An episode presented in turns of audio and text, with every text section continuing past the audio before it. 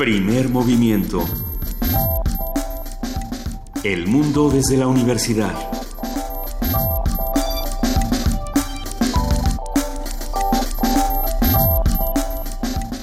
Muy buenos días, son las 7 de la mañana con 5 minutos de este martes 13 de diciembre. Los saludamos aquí desde Primer Movimiento, querida jefa de información, Juana Inés de ESA. Buenos días. Buenos días, Luisa, ¿cómo estás? Bien, a ver, es martes 13 de entrada. Y, y, esta mañana los que se despertaron por ahí de las 6, 5 de la mañana eh, tuvimos la oportunidad de ver la, la inmensa luna que parecía un, un ojo o que parecía la cabeza de un planeta del varón de Munchausen o que parecía eh, muchas cosas. Es, es, una maravilla vivir eh, en los tiempos en los que vivimos, muy a pesar de todo lo que está ocurriendo, aún podemos ver destellos de, de lo maravilloso, pero, pero lo que ocurre en tierra y no lo que ocurre en el cielo, pues está bastante tremendo, ¿no? Creo que pasaron muchas cosas el día de ayer y antier. Pasaron muchas cosas en los últimos días, desde luego hoy despertamos con la noticia de la entrada de tropas progubernamentales en, en la parte oriente de Alepo, que es la más conflictiva, y eh, de, denuncia, la, las Naciones Unidas denuncian más de 80 civiles eh, asesinados. A, hasta el momento 84. 84. Entonces, bueno, pues habrá que ver cómo, cómo responde el, gobierno sirio. Hasta ahora lo que es más difícil es que no se puede acceder a, a, la parte oriental de Alepo y por lo tanto no se puede prestar ayuda a todas estas personas. Eh, realmente nos hemos acostumbrado, es de las, de las tragedias a las que nos hemos acostumbrado y que se han ido renovando y que se han ido perpetrando todos los días y es una más de las cosas a las que ya nos acostumbramos, ¿no? Alepo hace años que, que ya no existe, ¿no? Eh, que, que, que, ya no es una casa para nadie y termina siendo algo enormemente doloroso para todos.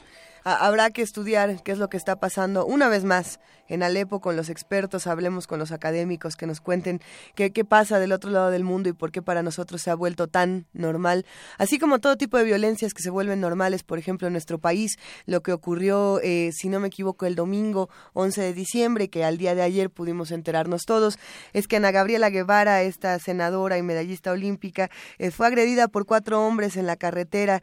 Eh, este, este asunto se va, la, la, bajan de la motocicleta, la golpean entre los cuatro, e independientemente de si a nosotros nos gusta el trabajo de Ana Gabriela Guevara como senadora o no en el PT, que eso no tiene absolutamente nada que ver con un acto de violencia como este, eh, debe ser reprobable y no, no debemos eh, celebrar ni burlarnos de este tipo de violencias, tanto en redes sociales como las que nos tocan en casa. Eh, son temas importantes, violencia en nuestro país, violencia en el mundo, ¿cómo lo vamos a, cómo, cómo lo vamos a quitar, querida Juana Inés? No, bueno, sí, no, no creo que creo que no tengo la respuesta, pero te puedo ir contando lo que vamos a hacer el, el, día de hoy. Es parte de las herramientas. Entre entre las cosas que nos preocupan y nos ocupan es el agua en la UNAM. El Observatorio del Agua de la UNAM es un proyecto que acaba de echar a andar el, el, programa de manejo, uso y reuso del agua en la UNAM, conocido aquí en casa como Pumagua. Vamos a platicar con la maestra Cecilia Lartigue Vaca sobre este observatorio. Ella es coordinadora ejecutiva del Pumagua. Y en nuestro martes de salud, la tos, porque todos tuvimos mucha tos este 2016. El que no tuvo tos, está mintiendo y si tuvo una, una tos de closet. A ver, eh, esta tos vamos a conversarla el día de hoy con José Luis Alba y Pérez, neumol, a ver, neumólogo broncoco, broncoscopista. Broncoscopista. ¿Qué hacen los broncoscopistas? Te meten un tubito y ven tus bronquios. Y ven tus bronquios. Sí. Y te dicen deja de fumar. Sí, y te dicen, pero qué tiradero. Hijo. Eh, la participación de la Dirección General de Música, Edith Citlali Morales, subdirectora ejecutiva de la OFUNAM, nos habla sobre la venta de abonos y nos exhorta a comprar abonos para la primera temporada 2017 eh. de la OFUNAM. Vamos a contar con la participación del Programa Universitario de Estudios de la Diversidad Cultural y la Interculturalidad.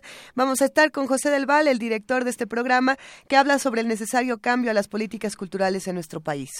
En la nota nacional, Moreira y su persecución del fuero. Vamos a platicar con Roberto Duque, académico de la Facultad de Derecho de la UNAM y alguien que ha que ha trabajado y se ha enojado muchísimo con este asunto del fuero. Y como lo anticipaba Juana Inés de esa, hablaremos del atentado cerca del estadio en Estambul. Esto con el comentario de la doctora Camila Pastor, profesora e investigadora de la División de Historia del CIDE. Ella es doctora en Antropología e Historia del Mundo Árabe e Islámico. La poesía necesaria me toca a mí. ¿Te toca a ti? Sí. ¿Ya la tienes? Sí, traigo un poemazo que me, que me regaló un amigo de la facultad. Excelente. Vamos a de nuestra mesa, nos van a platicar sobre el premio, el premio a la investigación educativa. Hablábamos el otro día con con Marco Fernández sobre investigación educativa y decíamos que del, de los grandes lugares para hacer investigación en América Latina y buena parte del mundo es México. Y entonces, para ayudar a esto, el Instituto de Investigaciones sobre la Universidad y la Educación lanza el premio Pablo Latapí, la convocatoria del premio Pablo Latapí de Investigación en Educación. Nos van a venir a platicar de ello, de, este premio y de cómo está la educación en México. Doctor, el doctor Juan Manuel Piña Osorio y la maestra Catalina Inclán Espinosa, ellos son pedagogos e investigadores de este instituto. Y este programa cierra esta mañana con la participación del PUES, el Programa Universitario de Estrategias para la Sustentabilidad. Como cada semana vamos a hablar con Mireya Ima, su directora, que va a hablar sobre la COP13, este espacio donde, por ejemplo, Alberto Betancourt estuvo discutiendo muchas cosas y contándonos qué ocurría, así como nuestros amigos de Sin Maíz No Hay País. Son muchos los que estuvieron en la COP13. Habrá que preguntarle qué opina de, de, que, de que el gerente o el director de Exxon Valdez ahora sea ahora vaya a ser secretario de Estado en Estados Unidos, secretario de Gobernación. ¿Qué quiere decir esto? Es que sí es... Eh, pues, o sea, no es poca cosa. Obviamente trae una serie de intereses consigo, ¿no? Y de, intereses del petróleo, que no. Bueno, hay que, ver exactamente, es el villano favorito últimamente. Estaba, estaba precisamente escuchando esta mañana eh, noticias sobre el petróleo en nuestro país y en el resto del mundo, y bueno, se espera un crecimiento más o menos por ahí de dentro de 10 años. Entonces, de aquí a 10 años, ¿qué va usted a hacer? Le recomendamos que se quede escuchando primer movimiento de 7 a 10 de la mañana. Arrancamos y si les parece bien, nos vamos a una nota. Vamos a escuchar una nota esta mañana, queridísima Juana Inés de esa. Querida Luisa, vámonos a una nota. ¿Tú tienes el papelito? ¿Te dieron el papelito? Es que no hay un papelito, es un misterio la nota. No, no tenemos nosotros aquí nuestro queridísimo papelito, pero lo que sí tenemos es muchísima información de la universidad. A ver, vamos a escucharla y les contamos después qué es lo que acabamos de escuchar.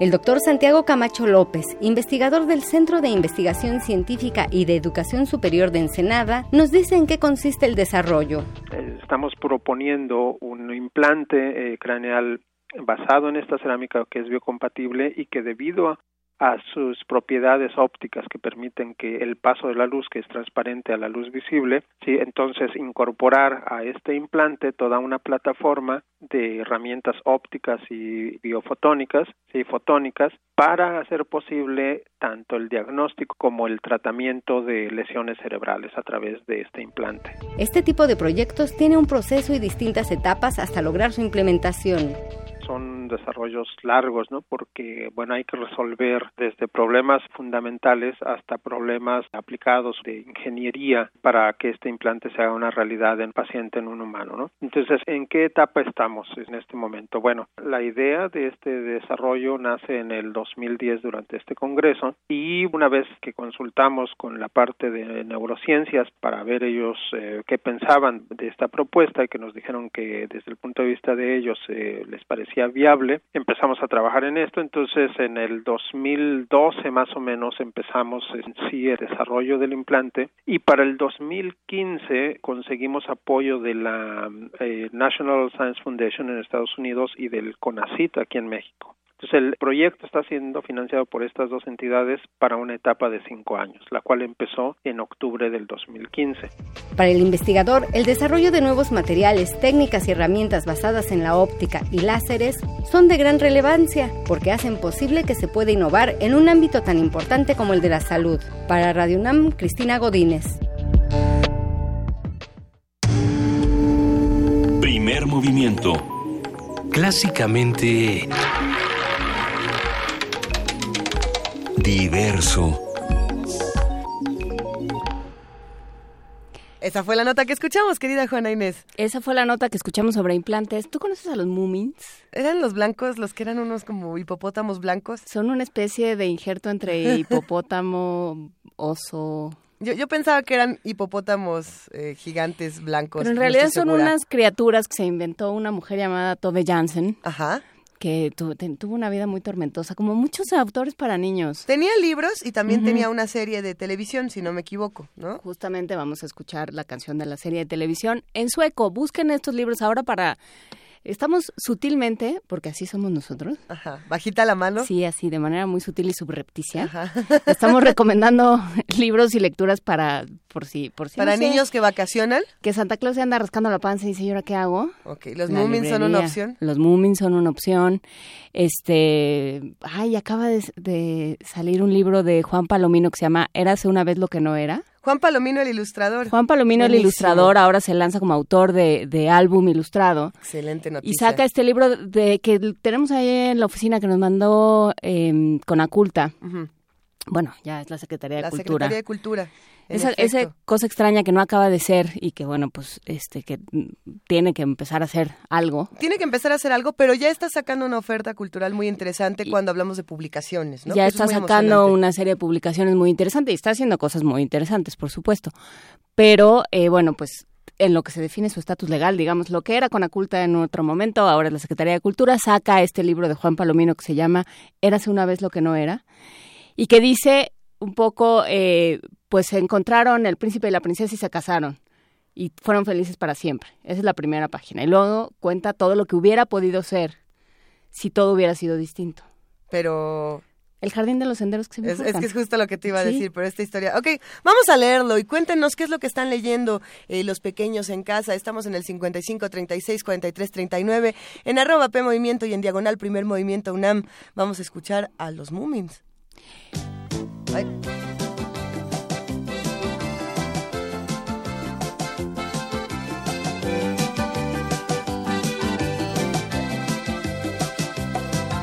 Den kommer i vår ruta här. Jo visst, det är Mumintrollet där. Med sammetsnos och liten svans. Det bästa troll som någonsin fanns. Det är ju Mumin. Det är ju Mumin. I Mumindalens trygga ro. I Muminhus vi ser dem bo. En stor familj där var och en har sammetsnos och korta ben. Så där som Mumin så där som Mumin Så där som Mumin Så där som Mumin Så där som Mumin Så där som Mumin.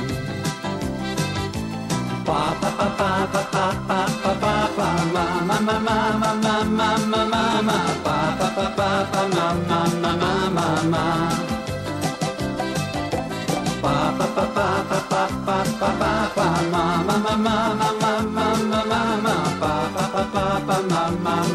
mama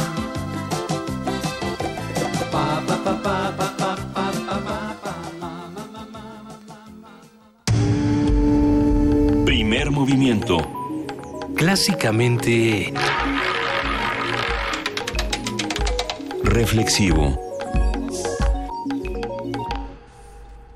Aquí seguimos y en este momento vamos a hablar sobre la tos, que, que es importante. Pero además de hablar sobre la tos, antes de hablar sobre la tos y antes de que mi productor me aviente un zapato al, al parabrisas No, no, antes de que, se, de que se le bote una vena, no te preocupes, Paco. Todo en orden. Está bien, todo Paco. respiren. Ahorita vamos a hablar con el los broncoscopista. estoy preparando, los estoy preparando.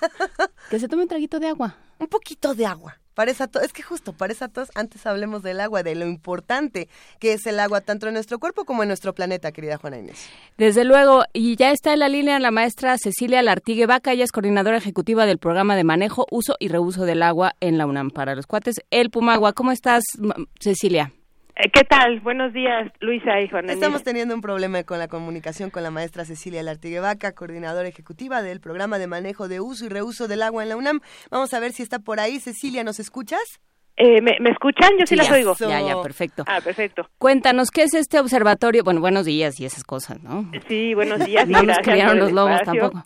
Y por hablar de la tos, porque yo también tengo mucha. ¿Ves? Por eso vamos a hablar de la tos, porque todos andamos igual. Cuéntanos, ¿qué es el observatorio del agua de la UNAM? Miren, el observatorio justamente lo estamos estrenando y hoy uh -huh. va a ser, de hecho, una conferencia de prensa porque es algo de lo que estamos muy orgullosos. Es una plataforma digital que tiene, y además de acceso abierto, cualquiera la puede consultar de su computadora, y es información sobre cantidad, calidad y participación social del el agua en la UNAM. Entonces, eh, la idea es que todos podamos ver cómo se está manejando el agua. Desde que empezó el programa, nosotros empezamos a medir a través de la instalación de medidores de consumo en los edificios cuánta agua está ingresando y cuánta se consume y esto nos permite también detectar fugas. Y algo muy importante es que es en tiempo real. A nosotros nos entra la información cada cinco minutos, entonces sabemos a lo largo del día exactamente qué cantidad de agua entra y se consume. Esa es en la parte de cantidad. Sí. Tenemos otra parte que es calidad del agua y esto se refiere a el agua para uso y consumo humano, o sea, lo que se le conoce como agua potable y también el agua residual tratada. Entonces, algo muy importante es que se puede ver en la plataforma, por ejemplo, cada día si se puede o no consumir el agua de los bebederos. Tenemos eh, tres cosas para que la gente esté segura que se puede tomar el agua, porque de verdad es difícil que la gente tenga confianza en el agua de la llave. y una es, eh, bueno, una es que hacemos toda la norma completa dos veces al año, la norma 127. Eso aparece en esta plataforma. También tenemos un sistema de medición en tiempo real que eh, mide seis parámetros y eso aparece también en la plataforma. Y por último, tenemos un muestreo puntual que hacemos semanalmente, tanto de cuestiones microbiológicas, de microorganismos, como de cloro residual libre, que esto nos permite saber si eh, puede haber una, por ejemplo, si el agua está limpia, pero de repente llega una invasión de bacterias, el cloro residual libre lo que hace es controlarla. Entonces medimos eso. Esto aparece en la plataforma. Y también tenemos otra parte que es la de participación social.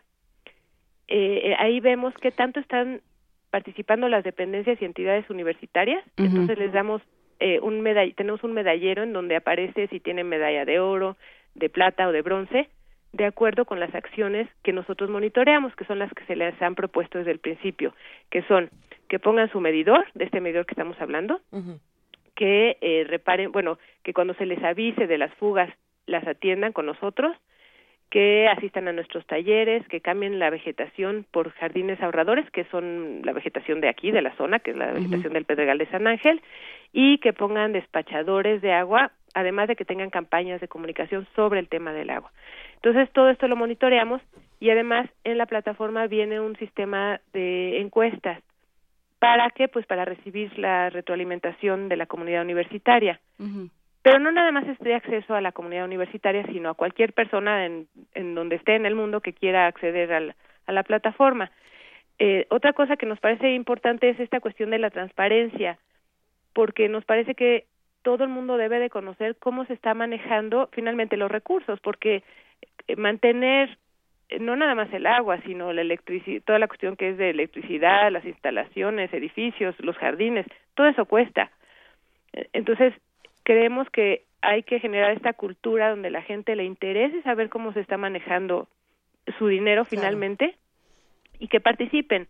Entonces el observatorio permite eso, eh, o sea, como a grandes rasgos, lo que permite el observatorio, uno es una herramienta de análisis interno de Pumagua, que Pumagua comprende no nada más al pequeño, eh, pequeño equipo que somos nosotros, sino la Dirección General de Obras y Conservación y todas las entidades y dependencias, nos permite un control, entonces si por ejemplo se detecta una fuga de inmediato, nosotros podemos dar alerta a la dirección de obras y se actúa en conjunto con ellos. Y también es una herramienta de, de difusión de la información y de retroalimentación. Por eso es que nos parece que es importante que, que la gente participa, que la conozca, porque hay observatorios que están muy bien, pero que la gente no los conoce. Cierto, muy cierto.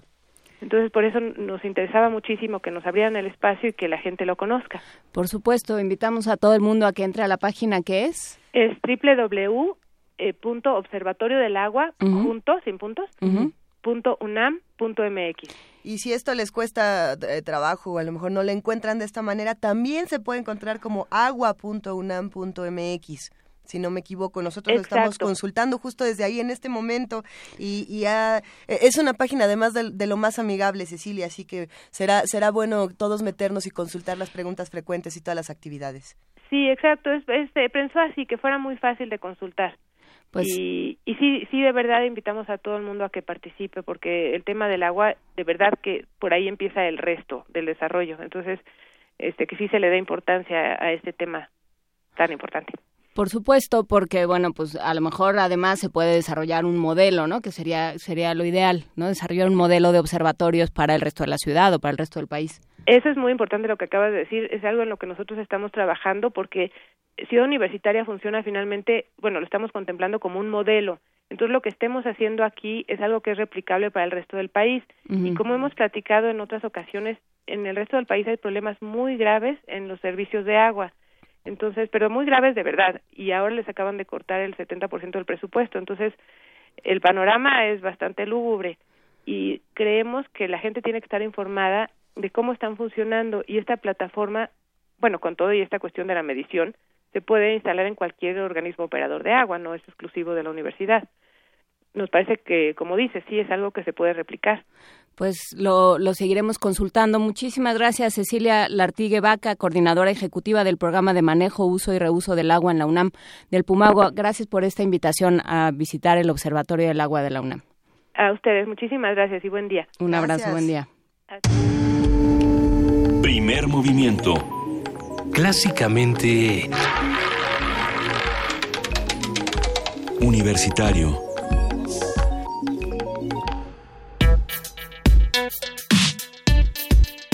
Martes de Salud. Entonces, ya que usted se tomó su vaso de agua, ya podemos hablar de la tos. La tos surge cuando un nervio receptor en las vías respiratorias es estimulado por humo, polvo, migajas o excesos de flemas principalmente. Aunque molesta, la tos es un mecanismo de autolimpieza y de autoprotección del organismo. La función básica de la tos es limpiar las vías respiratorias para proteger a los pulmones de toxinas. Si bien la causa más común de la tos es el resfriado o la gripe, también la bronquitis, la neumonía, el asma y el cáncer y el cáncer en el pulmón pueden provocarla. Entre los remedios más conocidos para aliviar la tos se encuentran, por ejemplo, la mezcla de miel con limón, los ungüentos mentolados, el té de jengibre e incluso las sopas para diluir las secreciones mucosas. Ahora por ahí también escuché que cúrcuma es una gran respuesta a todos los males, pero no no lo sé. Vamos a ver. Con ella te la untas, te, te la, tomas, frotas, te la un tecito. Ajá. Bueno, pero, ¿cuál será entonces la mejor manera de curar la tos? Para responder esta y otras interrogantes, nos acompaña José Luis Alba y Pérez, ese que oyen toser en la línea. Neumólogo broncoscopista, certificado por el Consejo Nacional de Neumología, gobernador del Colegio de Neumología y Cirugía de Tórax del Estado de Chihuahua y miembro de la Sociedad de Neumología Mexicana. Buenos días, doctor José Luis Alba y Pérez. Gracias por estar con nosotros. Al contrario, muchas gracias a ustedes por la invitación. ¿Por qué nos da tos? Ah, pues puede ser múltiples las causas. Eh, por ejemplo, como tú dijiste, la causa más frecuente es la gripa. eh, el año pasado en Washington hubo una reunión de la Asociación Americana de Tos para preguntar cómo se podía curar la tos de la gripa. Y um, hubo pros y contras.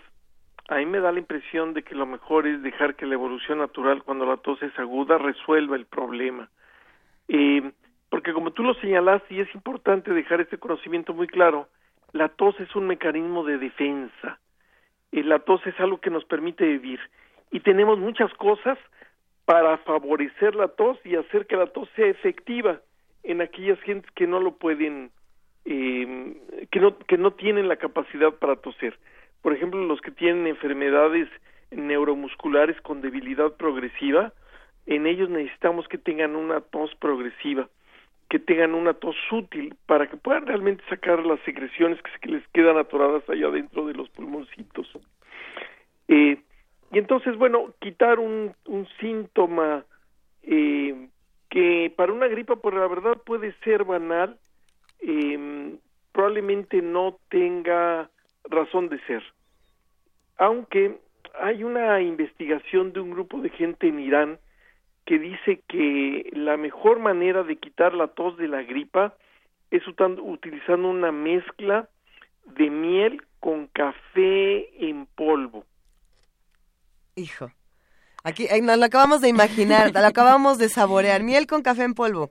Miel con café en polvo. Imagínate la textura. Ok, ok, bueno, pero este es uno de, de, de los remedios que se están recomendando entonces. Y lo, lo que a mí me queda la impresión es, bueno, realmente nunca se ha utilizado, o nunca se ha investigado seriamente qué sucede con la miel y el limón.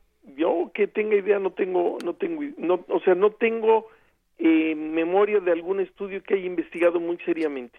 Lo que sí sabemos es que, por ejemplo, la, los medicamentos comunes y corrientes como la guayafenacina o el, el, el, dextrometorfano, que es que lo que está en los jarabes, no sirven para nada. O sea, los jarabes para la tos no sirven para, para nada. Y es más, los antihistamínicos están prohibidos en niños, porque los antihistamínicos te van a resecar las secreciones y una vez que la secreción de la nariz, el moco de la nariz, eh, pierde la consistencia normal por uso de antihistamínicos, el incremento en las infecciones bacterianas es, eh, es una complicación potencialmente eh, grave. A ver, pero entonces, ¿qué es lo que nos estamos tomando o lo que nos estamos haciendo a nosotros Se acaba de desmayar la producción entera porque hay un, frasco de jarabe para la tos que además de manera muy, Todos pero muy higiénica, compartimos. muy antiséptica se comparte. pero, ok, vamos a... ¿qué, le pasa al organismo cuando tomamos este tipo de jarabes? ¿Y cómo eh, se diferencian, por ejemplo, de otros jarabes que tienen, no sé, eh, propóleo u otras sustancias que a lo mejor los hacen distintos? No lo sé. Eh, la verdad es que el, yo diría que ninguno de los jarabes que se recomienda para la tos tiene ningún efecto efectivo. Ninguno. Estamos en shock. O sea, eh, o sea no sirven. Eh, la mejor manera de mantener eh, mantenerse alejado de la tos es mantener la nariz limpia. Estoy hablando de la tos aguda, de la tos de la gripa. La mejor manera de evitar la tos es mantener la nariz limpia. Y mm, a mí me, gustaría tener casi una consigna. Eh, por favor, evite sorber moco. Ok. Porque eso es lo que va a provocar que la secreción de la nariz escurra hacia la, la, la faringe y la laringe, irrite esos lugares y se desencadene la tos. Entonces, nos queda, o sea, tratamos mejor de que, de que las secreciones salgan de nuestro cuerpo en lugar de meterlas más profundo, ¿no? Es lo que, quiero entender. Pero si hacemos esto, eh, hay, por ejemplo, está entonces la tos, digamos, de la gripa, la tos que puede ser con plemas, pero también está una tos seca que pareciera que no viene de ninguna parte, ¿no? Esta tos que a veces nos da con las alergias, por ejemplo. O, con ciertas pero igual la tos de las alergias la tos de la la tos de, la, irritación en la nariz Ajá esa lo que hay que hacer es mantener la nariz limpia. Si con eso no es suficiente, bueno, el tratamiento que recomienda la Academia Americana de Pediatría es el uso de esteroides tópicos, fluticasona, mometasona, budesonida, de aplicación tópica. Y no recomienda el uso de, antihistamínicos, porque los antihistamínicos van a, van, van a incrementar eh, eh, van a resecar las vías aéreas y al resecar el mecanismo, el, moco también es un mecanismo de defensa. Así es.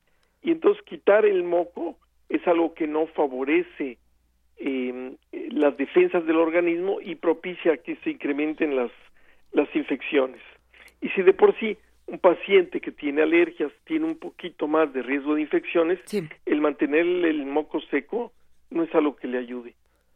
Eh, estoy completamente de acuerdo. Lo que es cierto, eh, doctor José Luis Alba y Pérez, es que muchas veces en las farmacias estos medicamentos que son los que quizás están contraindicados para, para las gripas, para la tos, son los primeros que nos venden.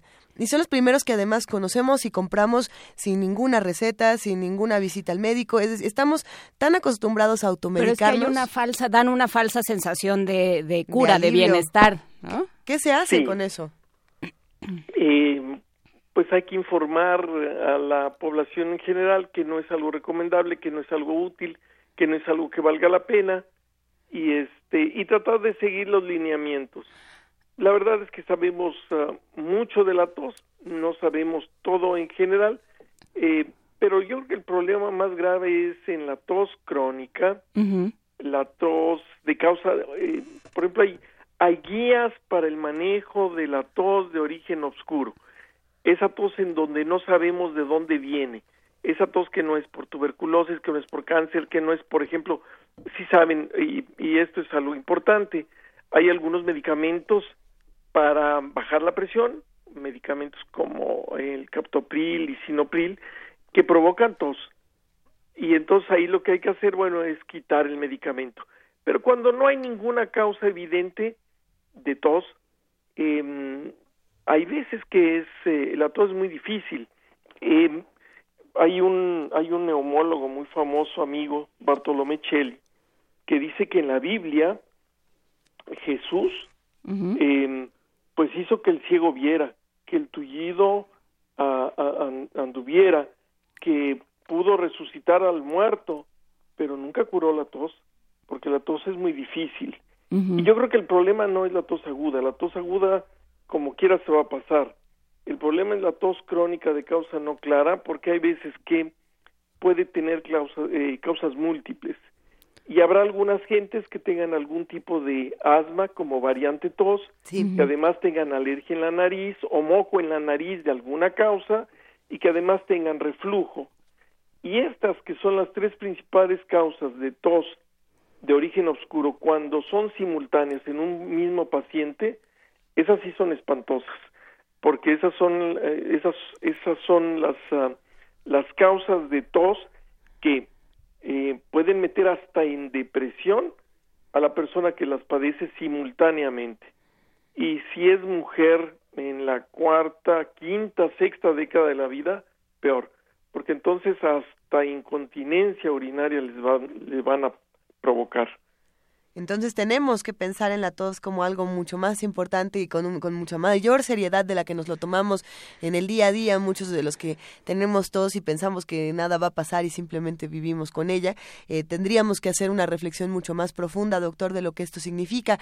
Por otro lado, pensando entonces en, en qué pasa en esta época de sembrina cuando a todos, y o por lo menos a casi todos les, les da o gripa o tos o el bicho siniestro o el mal desconocido, ¿qué, ¿cómo le hacemos entre todos para precisamente irnos ayudando a que esta tos no, no, no se vuelva el fenómeno de la, de la, del fin de año?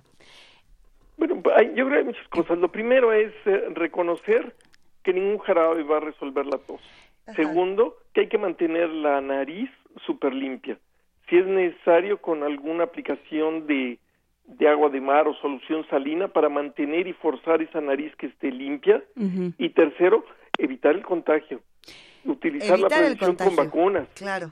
Sí, porque por ejemplo, si está, realmente si están compartiendo ese jarabito para la tos, bueno, ese ese jarabito se convierte en un fomite, en un mecanismo de transmisión de, microbios tremendo. O sea, las gripas del del invierno realmente, o las gripas en general, no son por las bajas temperaturas, son por la convivencia entre las personas que están enfermas y la cercanía que se produce durante los meses del invierno.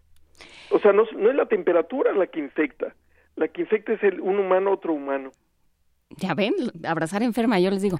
No, eh, lo que lo que sí es interesante es que a la conseja que se vuelve siempre es que a las gripas hay que dejarlas fluir que lo que tienes que hacer es meterte en la cama, sudar bastante. Déjate llevar. Y dejarte llevar y, ya, dejar que aquello eh, fluya entre un mar de mocos. Pero el problema es que cada vez tenemos una, una serie de reglas y de formas de vida que nos que, que aparentan que esto no debería de ser así, ¿no? Que uno no tendría que irse a su casa por una gripe y uno tendría que irse a su casa por una gripe. Claro que sí, debe de irse porque eso eso disminuye el riesgo de contagio. Eh, es eh, romper el, el, contagio es, lo, es la mejor prevención. O quizás sea la única, además. Claro, el, el, mantenerte alejado, pero es una cosa como de responsabilidad propia, ¿no? Yo soy un foco de infecciones, me voy a mantener alejado de mis congéneres. Sí, eso es lo que debe de hacerse. Y aceptar que, bueno, tener, tener todo durante cuatro o cinco días no es nada malo, es algo que es transitorio y va a desaparecer. Y, mm, el problema sí, sí existe, bueno, cuando se, se suceden más de, eh, cuando se permanece la tos más de ocho semanas. Ocho semanas es lo que se considera ya una tos crónica y ahí definitivamente uno de los primeros pasos es aprender a mantener la nariz limpia. Eh, o sea, el, el, el 60% de los casos de, de tos crónica es moco en la nariz que está escurriendo hacia atrás. Nos preguntan en redes sociales las mejores maneras para precisamente mantener la nariz limpia y nos hablan de todos estos productos que, que uno puede encontrar, eh, que si la marca del delfín, que si el esterimar y de diversos sprays eh, que se pone uno en la nariz que tienen agua con sal. ¿Qué se hace con eso? Sí vale la pena. Si no hay manera de, eh, de sonarse, o sea, si no hay manera de que la secreción esté saliendo, si la secreción se, se queda reseca, se puede utilizar cualquier sistema de, de limpieza ah, artificial. Son útiles.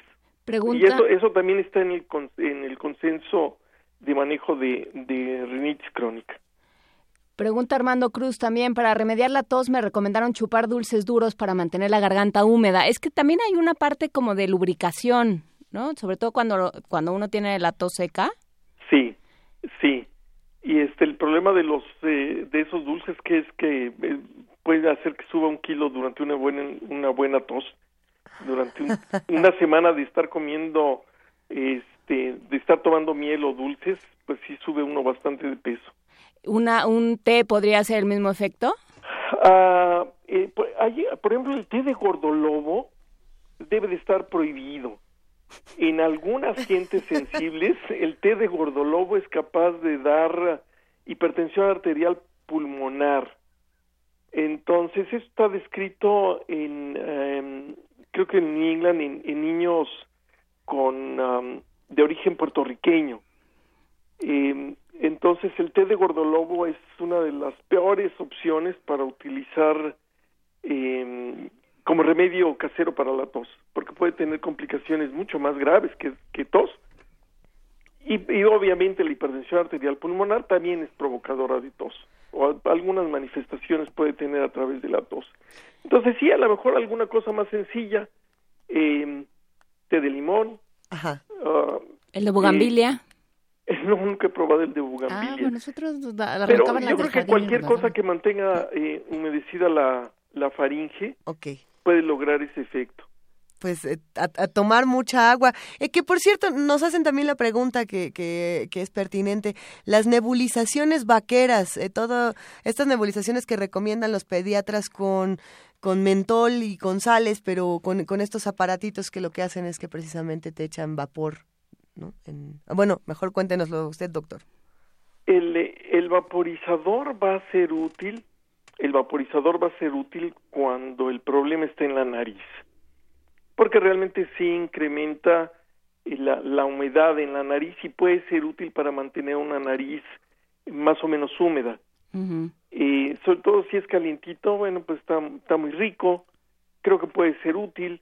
El problema es eh, que habría que evitar cambios bruscos de temperatura porque eh, si, por ejemplo, uno recibió vapor o algún tipo de vaporización, pero uno sale y la temperatura está por abajo de 5 grados centígrados, entonces va a detener los movimientos de limpieza eh, propios de la nariz, el movimiento mucociliar, y eh, en ese momento puede ser que se incremente la posibilidad de que los microbios que están allá adentro, al quedarse adheridos a la mucosa, eh, crezcan y los microbios no, no crecen eh, muy muy muy lento, crecen muy rápido. Entonces, mmm, ahí habría que evitar cambios bruscos de temperatura.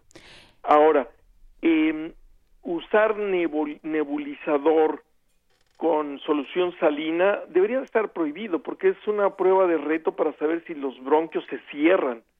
O sea, eh, eh, y aunque hay algunas eh, publicaciones de que el uso de solución salina hipertónica puede llegar a provocar eh, disminución de la tos, el uso de solución salina hipertónica es en realidad una prueba de reto para saber si los bronquios se cierran.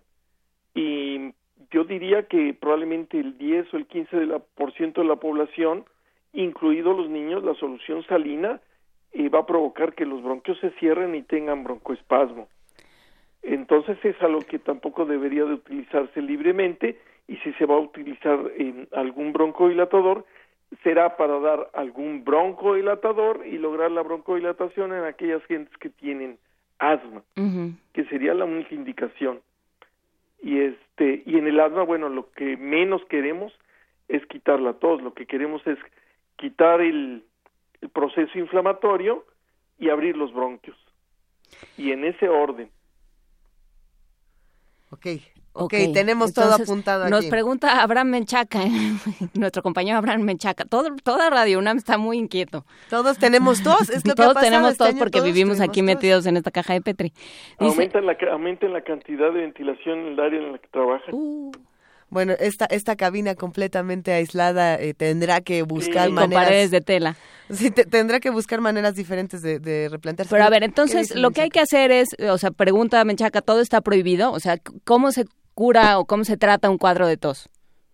Eh, la tos es un mecanismo de defensa y la tos siempre hay que favorecerla, excepto cuando se hizo crónica y eh, no tiene ninguna utilidad práctica. Pero la tos aguda siempre es un mecanismo de defensa.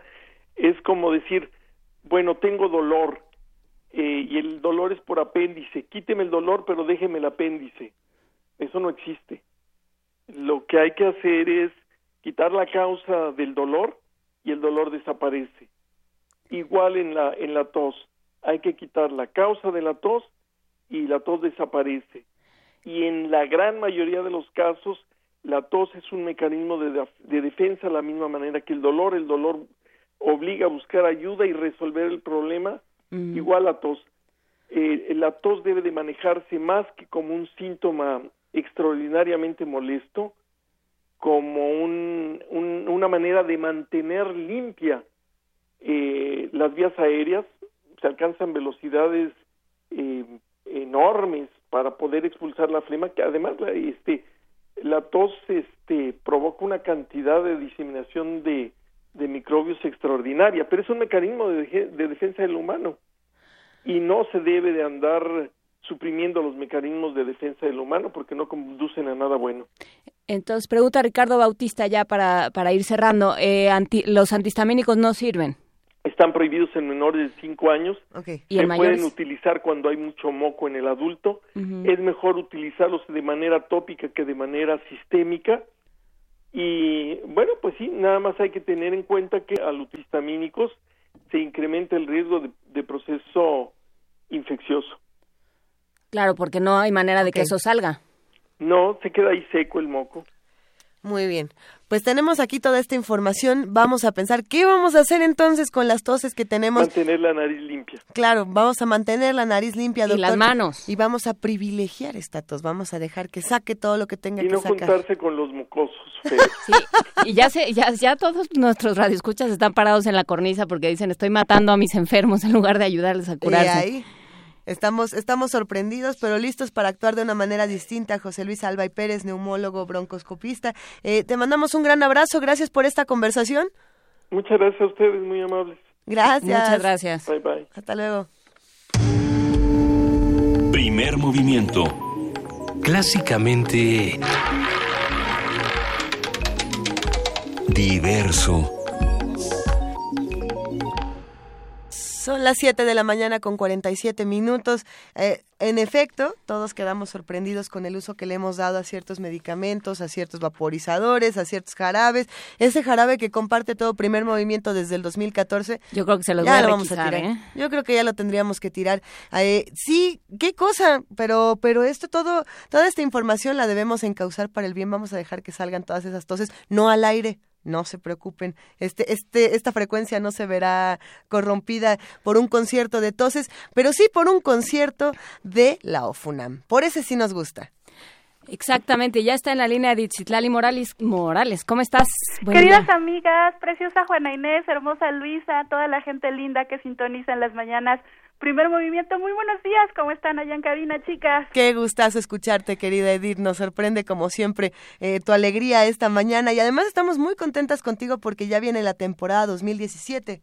Así es, preciosa. Nosotros estamos pues pues muy contentos, muy emocionados. Hay hay muchas muchas emociones, muchos sentimientos, porque bueno, ustedes mejor que nadie saben que que para empezar un capítulo nuevo siempre hay que terminar el anterior. Y así estamos, como recordarán, estamos finalizando nuestra temporada, con ello cerramos varios ciclos, el ciclo de las nueve sinfonías de Beethoven y con esto el año, el año donde hemos celebrado los 80 años de la Orquesta Filarmónica de la UNAM y los primeros 40 años de vida de nuestra casa, nuestra sede, la Sala Nezahualcóyotl.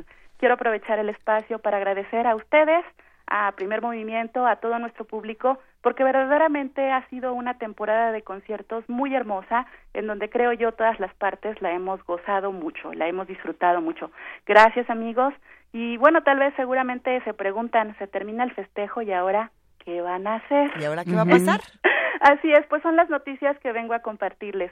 Justamente hoy, martes 13 de diciembre, damos inicio a la venta de abonos para nuestra primera temporada del 2017, que no es por nada, chicas, pero estoy segura que les va a encantar. les cuento rápido, les cuento un poquito de lo que nos espera para los próximos cuatro meses del año. Claro, por favor. Pues bueno, debo comenzar por platicarles que después de un proceso un poquito largo y complicado que vivimos en la Dirección General de Música y por supuesto en la orquesta, nuestro señor rector, el, el doctor Enrique Graue, ha designado a nuestro nuevo director artístico. ¿Ya sabían eso? No, a ver, ah, cuéntanos por pues, favor, Edith. Pues les platico que el pasado mes de noviembre dimos a conocer el nombre de quien estará frente a la OFUNAM por los próximos tres años y es el maestro Máximo Cuarta. Estamos muy contentos, emocionados, porque el maestro Cuarta es un gran músico y además de ser un gran director, es un excelente violinista. Y bueno, aunado a esto, les platico también que nuestro director general de música, el maestro Fernando San Martán, ya al lado de, del maestro Cuarta, pues tuvieron la idea de, de, invitar a una persona más a que fuera nuestro, nuestra directora, huésped principal. Tal vez la recuerden, ella es Elin Chan, platicamos en este espacio de ella en mayo, ella vino a participar con nosotros, hizo la décima de Shostakovich, quedó encantada con la UFUNAM, la UFUNAM con ella, en pláticas del maestro Fernando con el maestro Cuarta, pues la invitaron, ella accedió y bueno, pues ella será nuestra directora huésped principal para el próximo año. Así que bueno, con esto ya pueden empezar a darse cuenta que nos esperan programas súper interesantes bajo estas batutas. Rápidamente les comento que además de, de nuestros directores, pues llamémoslos de casa, del maestro Cuarta, de la maestra Eli, veremos pasar por el podium de la UFUNAM a otras grandes personalidades, por ejemplo a Silvain Sansón, a Bohan Sujic, a Iván López Reynoso, tendremos por ahí la presencia de otra directora mujer, Catherine Larsen, en fin, muchos grandes, talentosos y renombrados directores. En la parte de los solistas, les platico que en el mes de febrero tendremos un Festival Internacional de Piano, eh, contaremos con la presencia de cuatro solistas de, piano excelentes, el maestro Jorge Federico Osorio, que interpretará el concierto número 21 de Mozart, Juliana Viva tocará el concierto de Schumann, escucharemos también el concierto en Sol de Ravel, y para cerrar este festival contaremos con la presencia del querido Lucas Bondrachek, a quien ya conocemos de sobra y quien les platico, les presumo también, acaba de ganar el concurso Reina Elizabeth, y bueno, él va a cerrar este festival de piano con el hermosísimo concierto de Beethoven, el quinto, el emperador. Así que está maravilloso, ¿no? Tendremos solistas de violín, el maestro Sebastián Cuapich, que es uno de nuestros concertinos, la maestra Leticia Moreno, un oboe solista también, que hará el estreno en América de un concierto para oboe, y regresa con la FUNAM el chelista Johannes Moser, tocando las variaciones rococó de Tchaikovsky.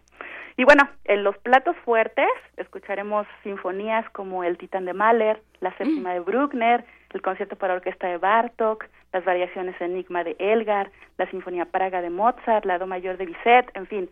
Y bueno, hemos para 2017 planeado ofrecerles durante todo el año la integral de las sinfonías de Schubert.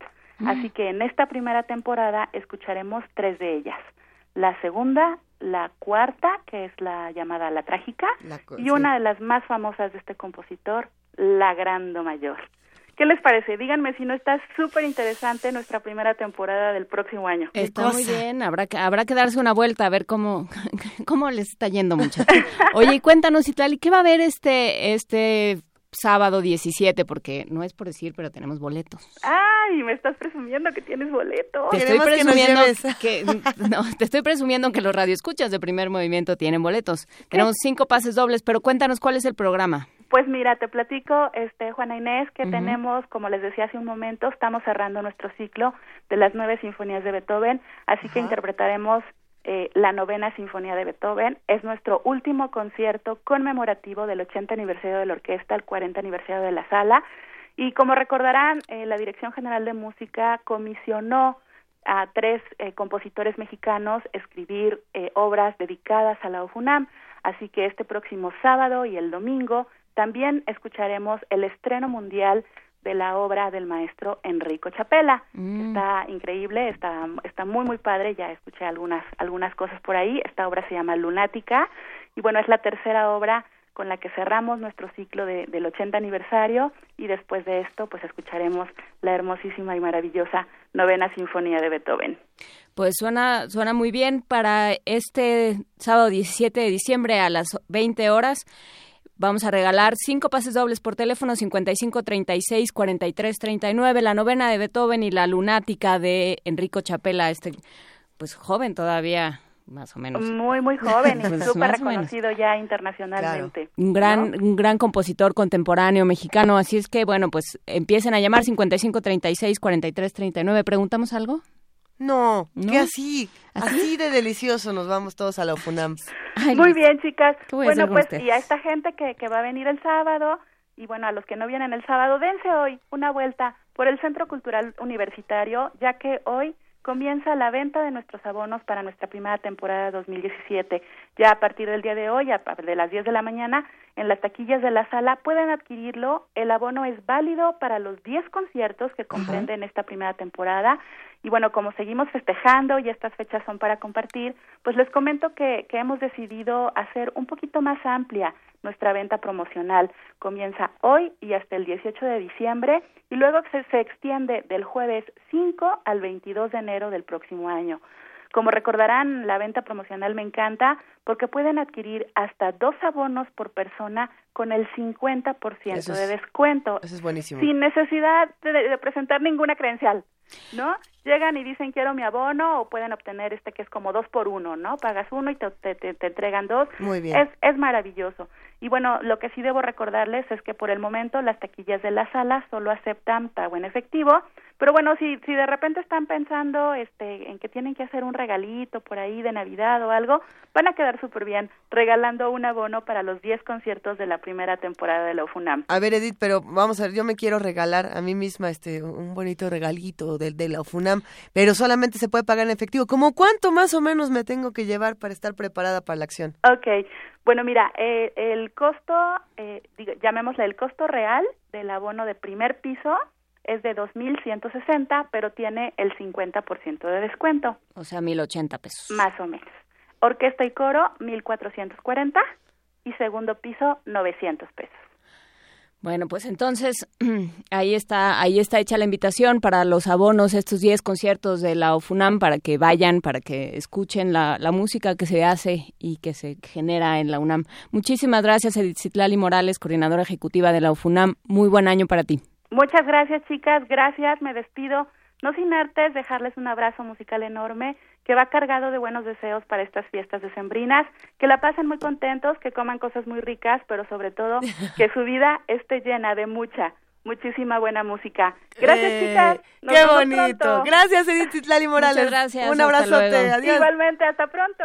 Y bueno, en otras noticias, integrantes de los sectores político, social y cultural, además de sus familiares, rindieron un homenaje pu- póstumo a Rafael Tobari de Teresa, quien fue secretario de Cultura, fallecido la madrugada de este sábado. Los detalles los tiene nuestro compañero Jorge Díaz. El Centro Nacional de las Artes, una de las obras más importantes durante la gestión de Rafael Tobar y de Teresa en el Conaculta, fue el marco del homenaje póstumo que le ofrecieron personajes de los sectores político y cultural. Personalidades de la música, la pintura y el arte en general se dieron cita para recordar al conciliador, al hombre que nunca perdió el piso, al conocedor de la cultura prehispánica de México y al divulgador de la creatividad mexicana, el hijo del extinto secretario de Cultura, Rafael Tobar López Portillo, dijo que no haría una apología de su padre, ni lo compararía con personajes como José Vasconcelos, Jaime Torres Bodet o Justo Sierra. Conmovido ante las cenizas de su padre, dijo que se referiría a él como su amigo. Sin embargo, serán los valores que mi padre inculcó en mí los que me guiarán como brújula a lo largo de mi vida. La bondad que caracterizaba a mi padre y el enorme amor que sentíamos todos por él logró que sus dos familias, la primera y la segunda, se convirtieran en una sola. Y el hecho de que él ya no esté no significa que ello cambiará, pero sí significa que el enorme amor y unión que existe entre nosotros se hará más profundo, pues podremos consolarnos por un vacío imposible de llenar y que solo es comprensible en la intimidad de la familia. Mencionó que las enseñanzas de su padre las transmitirá a las cinco mujeres en la vida de Tobar y de Teresa, sus esposas Carmen y Mariana, quien estuvo hasta el final, y sus hijas Leonora, María y Natalia, porque la nobleza y el conocimiento del secretario de Cultura serán dignas de continuidad en la familia, y describió los últimos momentos de Rafael Tobar y de Teresa. De todos los momentos que con él viví y pasamos juntos, el más importante y significativo fue sin duda la madrugada del 10 de diciembre, cuando tuve la fortuna de ser yo quien lo acompañara en el momento de su muerte, de verlo a los ojos mientras en silencio nos decíamos todo y su vida se apagaba. Su muerte fue un reflejo de su personalidad, serena, elegante, discreta y pudrosa, como el gato pardo. Se fue tranquilo y en absoluta paz. Incluso en su muerte honró el, el lema de familia que reza, una buena muerte honra toda una vida. El músico y director de orquesta Carlos Prieto comentó que cuando conoció a Tobar y de Teresa vio en él a un joven impetuoso y ansioso de involucrarse en la cultura nacional. Acompañado de su gabinete legal y ampliado, el presidente de la República dijo que la herencia de su gran amigo será similar a la de Justo Sierra, Jaime Torres Bodet y Vasconcelos, aunque precisó que será el tiempo el que decida el emotivo homenaje concluyó con casi tres minutos de aplausos de todos los presentes. Para Radio UNAM, Jorge Díaz González.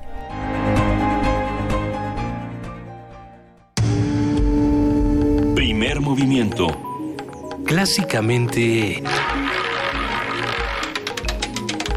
Reflexivo.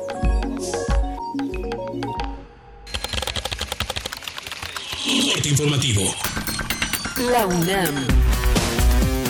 A diferencia de otros años, en esta época decembrina permea una mayor incertidumbre económica debido a la decisión del Banco de México de elevar la tasa de interés y por la sucesión presidencial en Estados Unidos, señaló Isalia Nava Bolaños, académica del Instituto de Investigaciones Económicas de la UNAM. Esto creo que genera incentivos hacia el ahorro y hacia un menor endeudamiento, sobre todo hablando de las tarjetas de crédito. Los créditos ahora se vuelven un poco más caros cuando la gente comienza a, a revisar esto, a poner atención en estos elementos, se detienen un poquito y prefieren ahorrar o no gastar, no endeudarse por lo menos en estos eh, créditos. Y también de pronto este aumento en las tasas de interés también incentiva hacia el ahorro, resulta ahora un poco más atractivo ahorrar que gastar.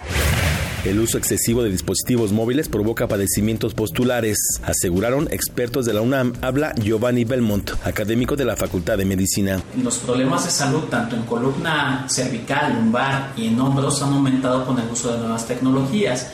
Hay artículos norteamericanos que nos indican que los problemas en estas regiones han sufrido un aumento de incidencia importante. En el año 2000 se decía que el 20% de las personas que utilizaban estas tecnologías por tiempo prolongado o por malas posturas podían presentar problemas en estas regiones.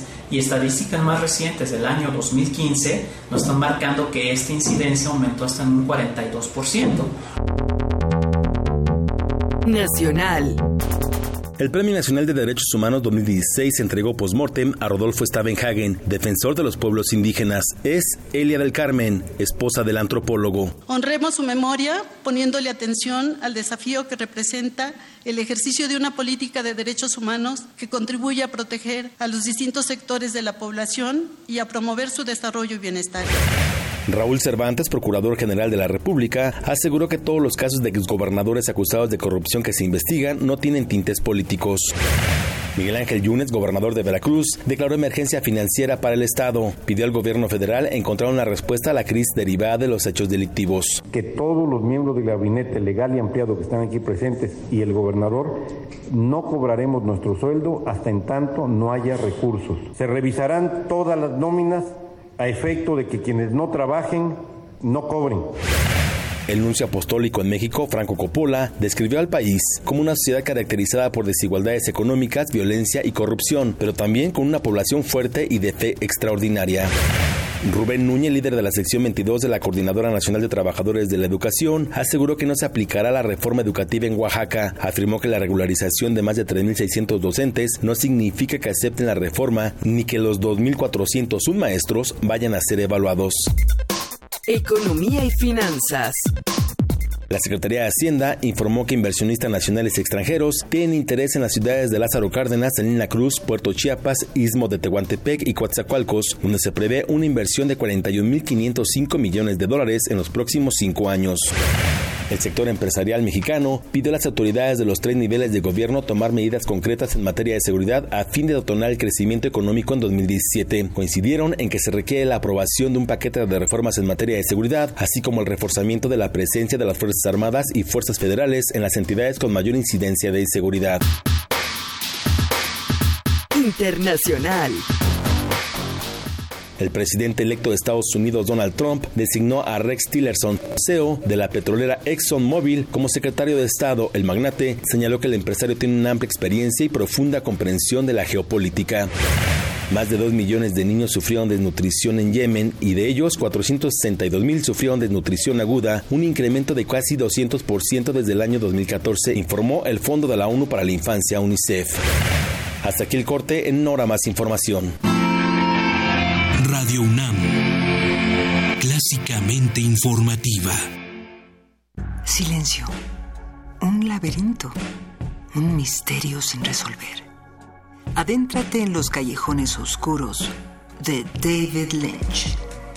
Cineclub Radio Cinema trae para ti una selección que te mantendrá en vilo. Dunas, Blue Velvet, Corazón Salvaje, Lost Highway, Mulholland Drive e Inland Empire te esperan los miércoles de noviembre y diciembre a las 18 horas en la sala Julián Carrillo. Ven y descifra el imaginario de uno de los cineastas más representativos del siglo XX. Habla Ricardo Anaya. Regresó el PRI y México no va por el camino correcto. La economía va mal, la violencia aumenta, la corrupción está peor que nunca. El PRI se tiene que ir. Y la opción tampoco es López Obrador. De él no hay nada nuevo que decir. Sus locuras han sido, son y seguirán siendo un peligro para nuestro país. Pero contigo y con el PAN sí hay de otra. Ten confianza, somos muchos. Sí se puede. Ya verás. Ricardo Anaya, presidente nacional del PAN. Ingredientes para hacer la pócima de la diversión. De rana intrépida. Ratones de laboratorio. Plumas de pollo creativo. Mm, medio litro de carcajadas. Y listo. Revolvemos todo y decimos... ¡Hocus! Hocus Pocus, la revista de los peques y no tan peques. Todos los sábados de las 10 a las 11 de la mañana por el 96.1 de FM. Diviértete aquí en Radio UNAM.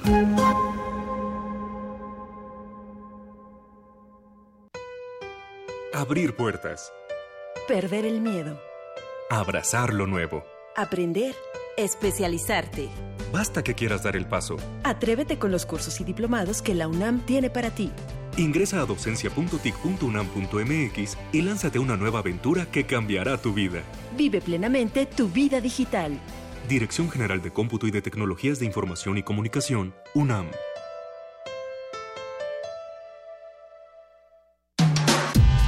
Primer movimiento.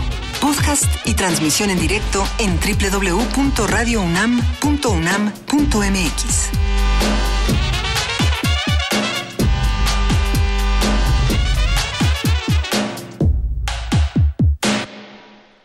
Ya son las 8 de la mañana con 8 minutos. Juana Inés de esa, Luisa Iglesias, aquí en la segunda hora de primer movimiento. ¿Cuántos mensajes y cuántas llamadas con esto? ¿Con esto de la tos? Con esto de la tos. Sí, en efecto, hay veces que pareciera que nada nos va a quitar la tos ni la nariz tapada, pero es un acto de resistir y de...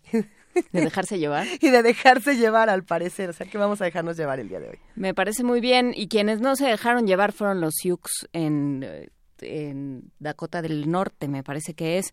Y quien está para con nosotros para platicarlo es Juan Mario Pérez del Programa Universitario para los Estudios de la Multiculturalidad y la Pluriculturalidad. ¿Cómo estás, Juan Mario? Buen día.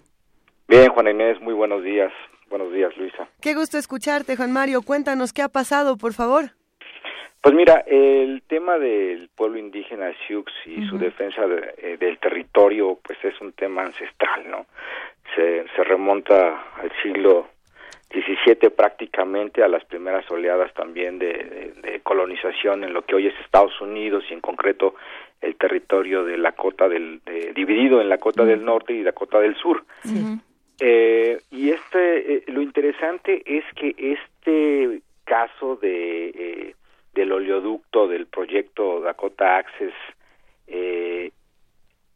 logró unir por vez primera a más de 250 tribus algunas incluso que ancestralmente habían tenido diferencias este, reconciliables por territorios y, permanecen todavía en guerra, eh, quizás simbólica, pero todavía en pie de guerra entre ellos, ¿no? Eh, el asunto eh, del, para que la gente, para que el público lo recuerde, pues eh, se trata de una reserva indígena eh, denominada Standing Rock en Dakota del Norte, eh, y que, la cual iba a ser atravesada en cierta parte por un oleoducto de, de una empresa que va a transportar petróleo proveniente de la técnica del fracking desde Dakota del Norte hasta Illinois, atravesando cuatro estados, un, oleoducto de aproximadamente 1.850 kilómetros de, de, longitud, con una inversión de más de 3.800 millones de dólares, ¿verdad? El cual está prácticamente concluido, pero exclusivamente el, la sección que atraviesa esta reserva indígena, Sioux, en Dakota del Norte, eh, que ha tomado el nombre de uno de los parajes que se llama Standing Rock, pues es el único eh, eh, lo único pendiente que queda por construir para terminar con este oleoducto, ¿verdad? Entonces, eh, el, asunto aquí es el rechazo a, a que este oleoducto atraviese el territorio eh, Sioux, porque hay que recordar que bueno Estados Unidos está lleno de oleoductos hay eh, oleoductos enormes de más de cuatro mil eh, kilómetros de longitud y que atraviesan múltiples territorios o reservación o reservas indígenas. Entonces aquí el asunto es que este oleoducto eh, fue eh, aparentemente frenado y digo aparentemente porque bueno está digamos en stand-by para utilizar términos eh, estadounidenses. Eh, está frenado porque hubo bueno hay hay distintas estrategias. Una de ellas ha sido la estrategia legal y un juez otorgó llamémoslo así una una una suspensión provisional y además al mismo tiempo se generó pues un cambio en en, las en las leyes no en las leyes sino en, en la justicia de, del estado y esto generó un eh, que las obras se detuvieran al menos momentáneamente verdad lo cual ha sido tomado como una victoria muy fuerte puesto que desde abril un, un campamento importante de Sioux eh, se había apostado frente a la maquinaria y al, al, sitio de Standing Rock para evitar que la construcción bueno, bajo cero y tienen que detener cualquier tipo de construcción. Por eso se pretendía que el oleoducto ya estuviera terminado antes de que esto entrara. Y los ambientalistas dicen bueno pues esto no puede cantarse como una victoria puesto que probablemente lo único que están haciendo es esperar que el oleoducto, digo que el invierno pase para continuar con la construcción de, él mismo, ¿verdad? Sí. ¿Qué era lo que alegaba la tribu Sioux? Bueno, entre otras cosas, desde luego, daño medioambiental. Y tierras eh, sagradas, ¿no? Y sobre todo tierras sagradas. ¿Has escuchado hablar del líder indígena Toro Sentado?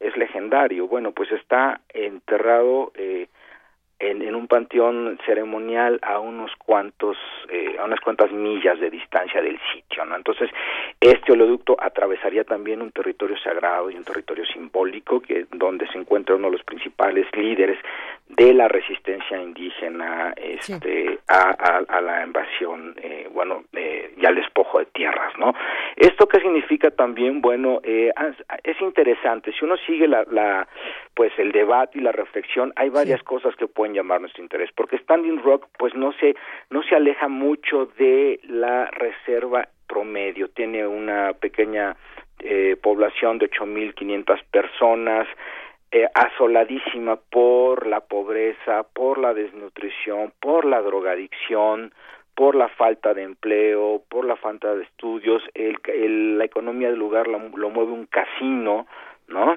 Este, pero si uno visitara eh, reservas estadounidenses eh, indígenas, ese sería un común denominador. Entonces, ¿qué es lo que ha hecho que en este lugar donde, donde impera la pobreza, el alcoholismo, la drogadicción, eh, repito, la falta de empleo, eh, haya generado una lucha emblemática que logró frenar a esta, a esta serpiente negra que fue avisada en un sueño a una mujer lacota en la pradera que, que iba a devorar el territorio de los lacotas, bueno, pues entre otras cosas también que lograron, eh, digamos, generar una oposición de, no solamente de carácter nacional, sino también eh, que el, el asunto fuera a nivel internacional. Y es, es interesante eh, mencionarlo, Juan Inés, porque además de, de, de, un campamento que fluctuaba entre las 300 y las 2.000 personas, que fue continuamente eh, agredido eh, por la policía este, en intentos continuos de desalojos, eh, pues lograron llevar esta, esta protesta continua, involucraron a diversas tribus, eh, incluso a estrellas de Hollywood, eh, etcétera, etcétera, pero generan, generaron también una serie de, eh, de conceptos de lucha interesantísimos, como por ejemplo lo es el, eh, la cuestión del racismo ambiental, ¿no? Sí. ¿Por qué los oleoductos por, la, por los territorios indígenas y no por donde están estos fuertes proyectos inmobiliarios, ¿no? En donde incluso el presidente electo de Estados Unidos, Donald Trump, eh, ha sido señalado eh, no solamente por su racismo ambiental, sino por dar una batalla eh, continua para eh, asumir posiciones de eliminación de barreras medioambientales, eh, no solamente para este caso, sino para todos aquellos lugares donde él posee eh, bienes inmobiliarios, que es prácticamente en todo Estados Unidos, ¿no? Entonces, también eh, es, es, es importante señalar que esta cuestión no más allá de la represión, más allá de, de, de, de, de todo lo que se generó en contra del proyecto, eh, nos mantiene en, en una eh, posición constante, ¿no? Un ecosistema indígena nuevamente eh, puede estar en peligro, una reserva natural indígena puede estar en peligro, la protesta parece ser la única forma de frenar este mega proyecto de gran capital en un territorio indígena nuevamente, llámese Estados Unidos, llámese eh, México, llámese Bolivia, llámese donde se llame, parece ser que la protesta es aquello que únicamente va a ser, eh, que, que, va a llegar ya cuando las obras están en el terreno, ¿verdad? Uh -huh. Y lo interesante también es, por ejemplo, ver los intereses coludidos, ¿no? Uh -huh. eh, en, en, lo hemos señalado para el caso de México o para el caso de otros países y en esta ocasión el mismo presidente tiene fuertes sumas de inversión en la compañía que construye el oleoducto.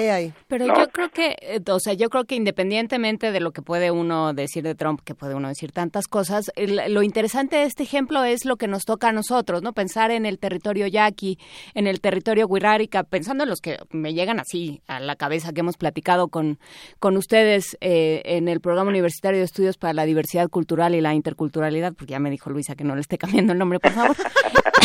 Entonces, bueno, eh, lo hemos platicado, ¿no? O sea, estos, estas evaluaciones de impacto social que se hacen, que ya tienen que hacer por ley antes de empezar un proyecto de este tipo, pues eh, sí, ya están en el papel, ¿no? Pero realmente, ¿qué nos están diciendo de los lugares por los cuales pasan estos grandes desarrollos, estos oleoductos, estas...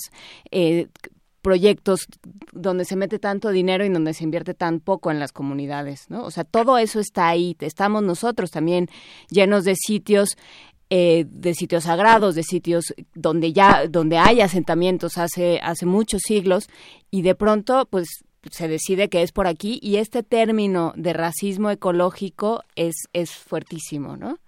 Pues sí, en, en, efecto, este Juan Inés, el, el asunto ahí no es poca cosa, ¿no? Uh -huh. eh, eh, nosotros, bueno, vemos el acueducto Independencia, por ejemplo, la guerra por la privatización del agua, ¿no? Para uso industrial o para o para la venta en forma de refrescos o etcétera, etcétera, sí. es una constante desafortunadamente en nuestro país y hay tribus también como la tribu yaqui que está enfrentando este problema desde hace 20 años y que se ha agudizado en los últimos tres, ¿no? Eh, cuatro.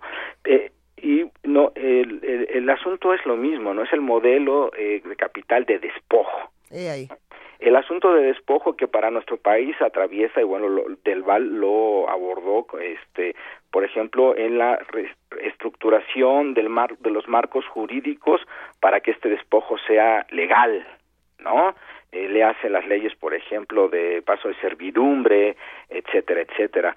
Y eh, para nosotros en el programa eso es un hecho, ¿no? Eh, por eso los invitamos a consultar en nuestra página de internet para que puedan conocer el manual este de consulta que ha realizado, que han coordinado Nemesio Rodríguez y eh, Guillermo Padilla en torno a casos eh, al proceso de, de, de, consulta a los pueblos indígenas y a cómo generar jurisprudencia a partir de casos que se han defendido exitosamente, ¿no?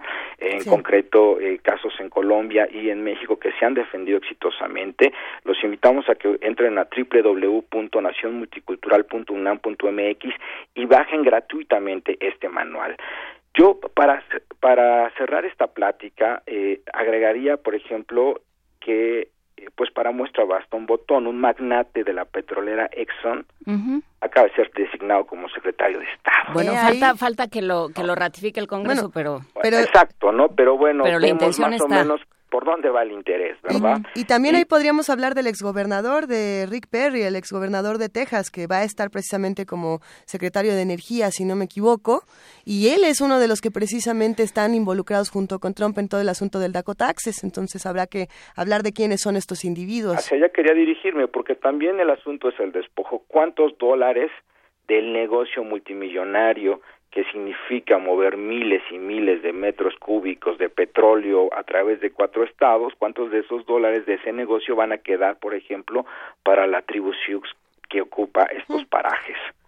¿no? Pronto ninguno del negocio, probablemente después vengan indemnizaciones, pues, pero del negocio constante de asociarse en capital, como Del Val lo expone, ¿no? Ellos son los dueños de la tierra, bueno, tendrían derecho en el ámbito del capitalismo a asociarse y a participar del, del negocio y, de la ganancia, de la riqueza, ¿no? Pero no es, no ese es el modelo que se sigue, si, del capitalismo, digámoslo, eh, no salvaje, sino de asociación, ¿no? Pero no es así, sino el modelo continúa siendo el despojo, ¿no? Y los territorios indígenas en Estados Unidos, en México, en todo el Abya Yala, lo que estamos presenciando, pues es el despojo sistemático, punto, ¿no? Eh, y para eso, bueno, hay que generar estrategias. estos, eh, en, en, en este paraje, Standing Rock generó una muy buena estrategia de medios, hay que decirlo, aunque al final también ya la tribu estaba cansada y un poco harta, estaba decidiendo expulsar a, a estos guerreros medioambientales, pero bueno, eh, el asunto es que eh, el despojo es una de las estrategias primordiales para el, el avance del, del capital, ¿no? Pues sí, total, si no tienen voz, ¿qué más da que griten, no? El chiste es darle voz.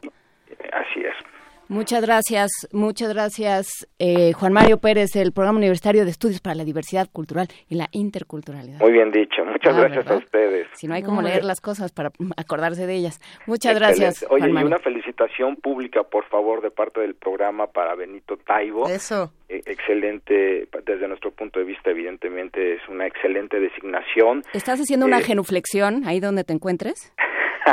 ¿Estás poniendo rodilla en tierra? No, hombre, ¿cómo crees? No, no, no, pero lo que sí, lo que sí este, vemos con muy buenos ojos es este este aire fresco que aparentemente está va a renovar, está renovando la, la cultura en nuestra universidad. Por supuesto. Y por lo tanto también en nuestro país, porque esta, esta institución, esta gran institución a la cual tenemos el gusto de pertenecer, pues es una de las que marcan la pauta en las políticas públicas de la difusión cultural de este país. Enhorabuena, Benito. Exactamente, queridísimo Juan Mario, que esto nos dé paso a tener muchas conversaciones como la que acabamos de tener el día de hoy. Muchísimas gracias, Luisa. Un saludo. Un gran abrazo. Hasta luego. Hasta luego. Chao. Primer movimiento. Clásicamente... Universitario.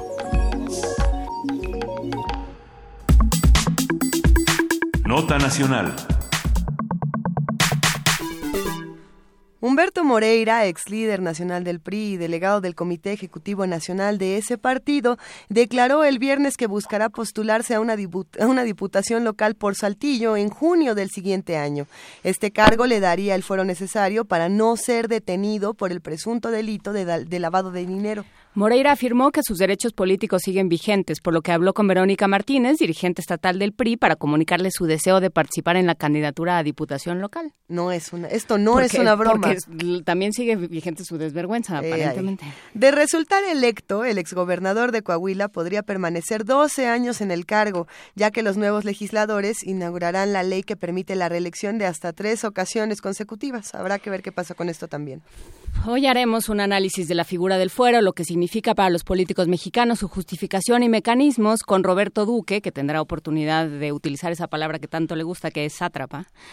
Él es, por supuesto, académico de la Facultad de Derecho de la UNAM y, viejo conocido de este programa. ¿Cómo está Roberto Duque?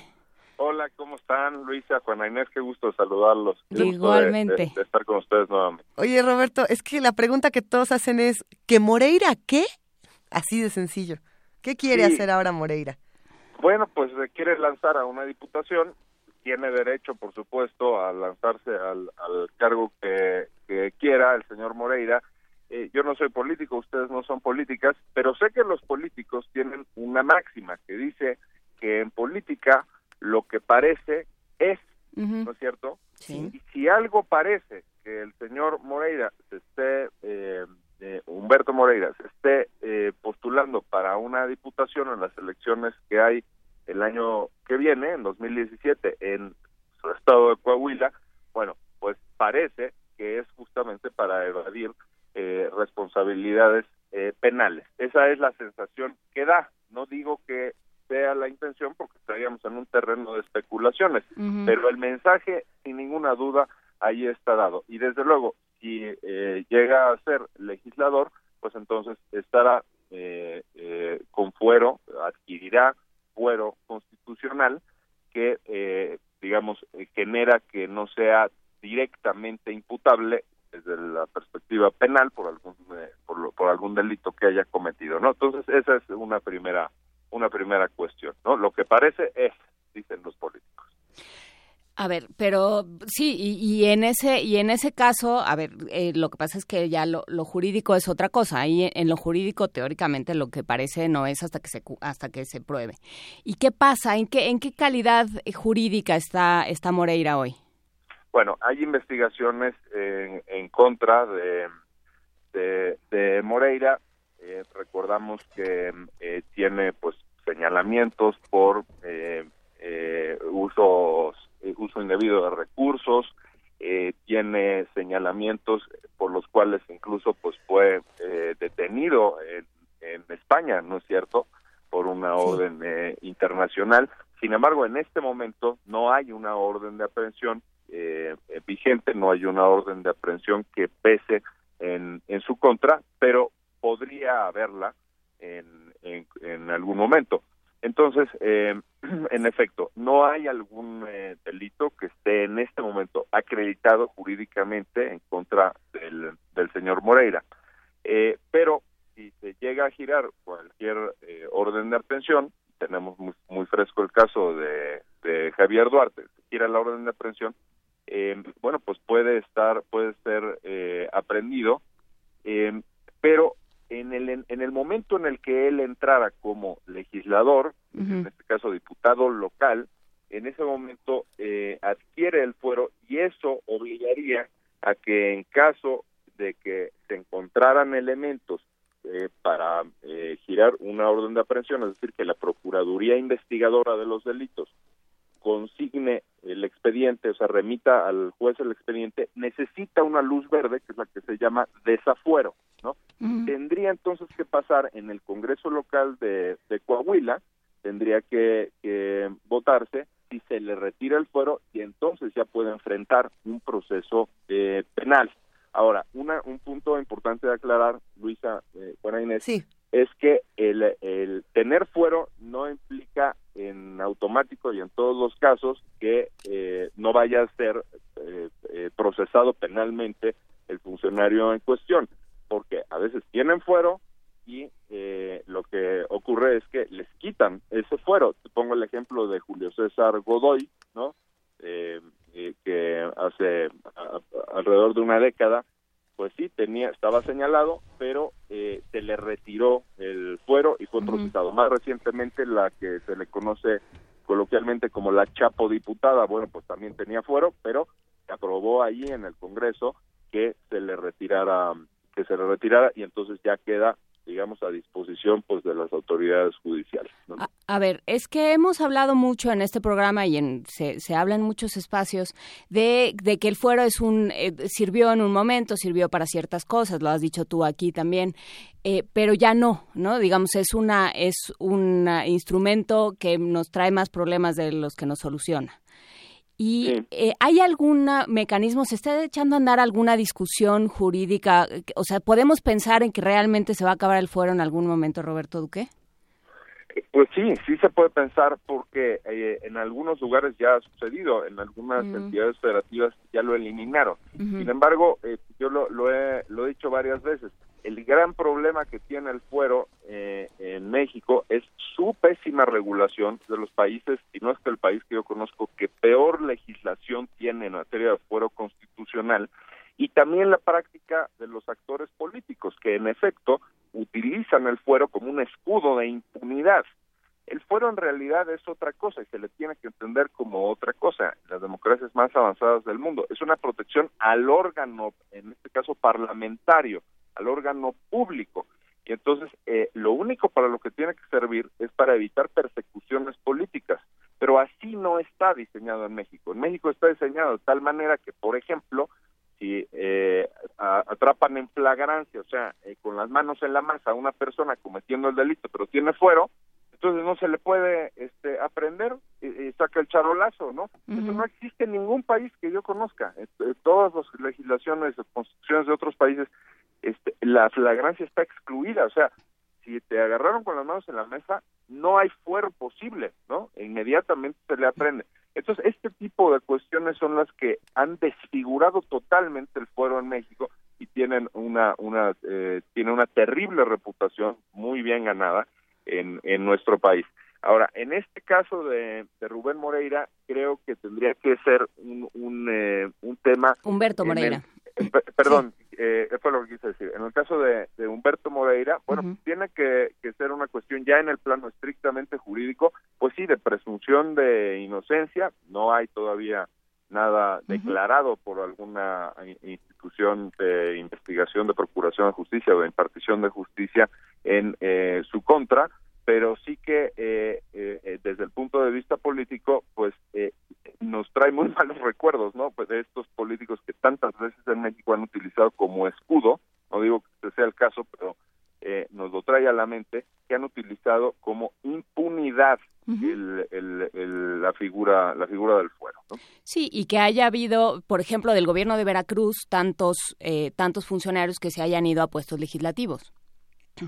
E, exactamente. Hablando de, de un caso, ¿no? Este, sí, o sea, pensar en, en el fuero como este, esta pues esta motivación para pasar de un puesto a otro, ¿no? Para, para que estés cubierto todo el tiempo, lo único que dices, bueno, entonces, ¿quién llega a las cámaras, ¿no? ¿Quién llega a los, al Poder Legislativo? Y el tema que mencionabas de la reelección es, es importante también, porque es la primera vez que tenemos en México la posibilidad de que haya reelección consecutiva en los cargos.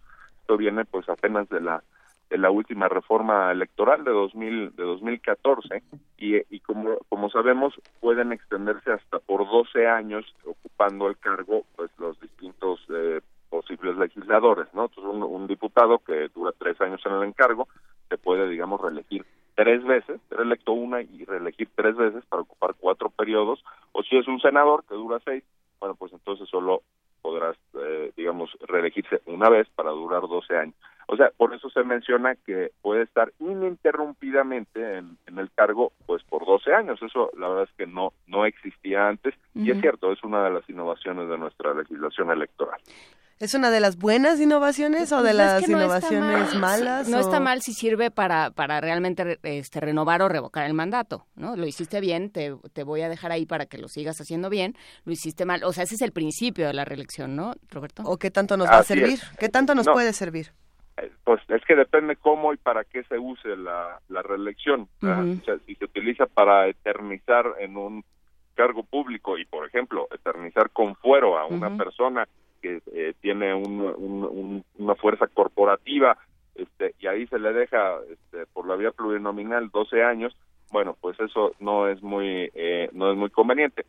Ahora, si el tema de la reelección es real y el tema de la reelección implica que nosotros podamos premiar o castigar a quien nos está eh, representando, pues entonces está muy bien. Y una vez más, la, la verdad, la, la reelección consecutiva es muy impopular en México, pero si uno observa las, pues muchas democracias que funcionan muy, muy bien, eh, resulta que sí hay reelección, pero funciona como si fuera una carrera parlamentaria, como si fuera una carrera legislativa, que van adquiriendo experiencia, ¿no?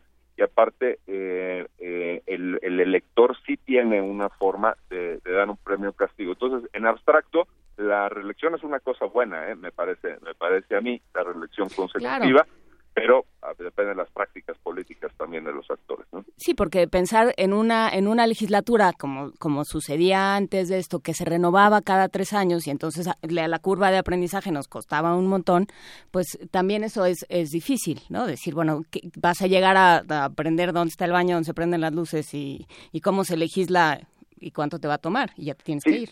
Sí, se decía mucho que eh, los diputados, por ejemplo, que duraron tres años, su primer año, pues apenas eh, estaban aprendiendo, porque pues eran novatos, a ver cómo se come esto, cómo es eso del procedimiento legislativo.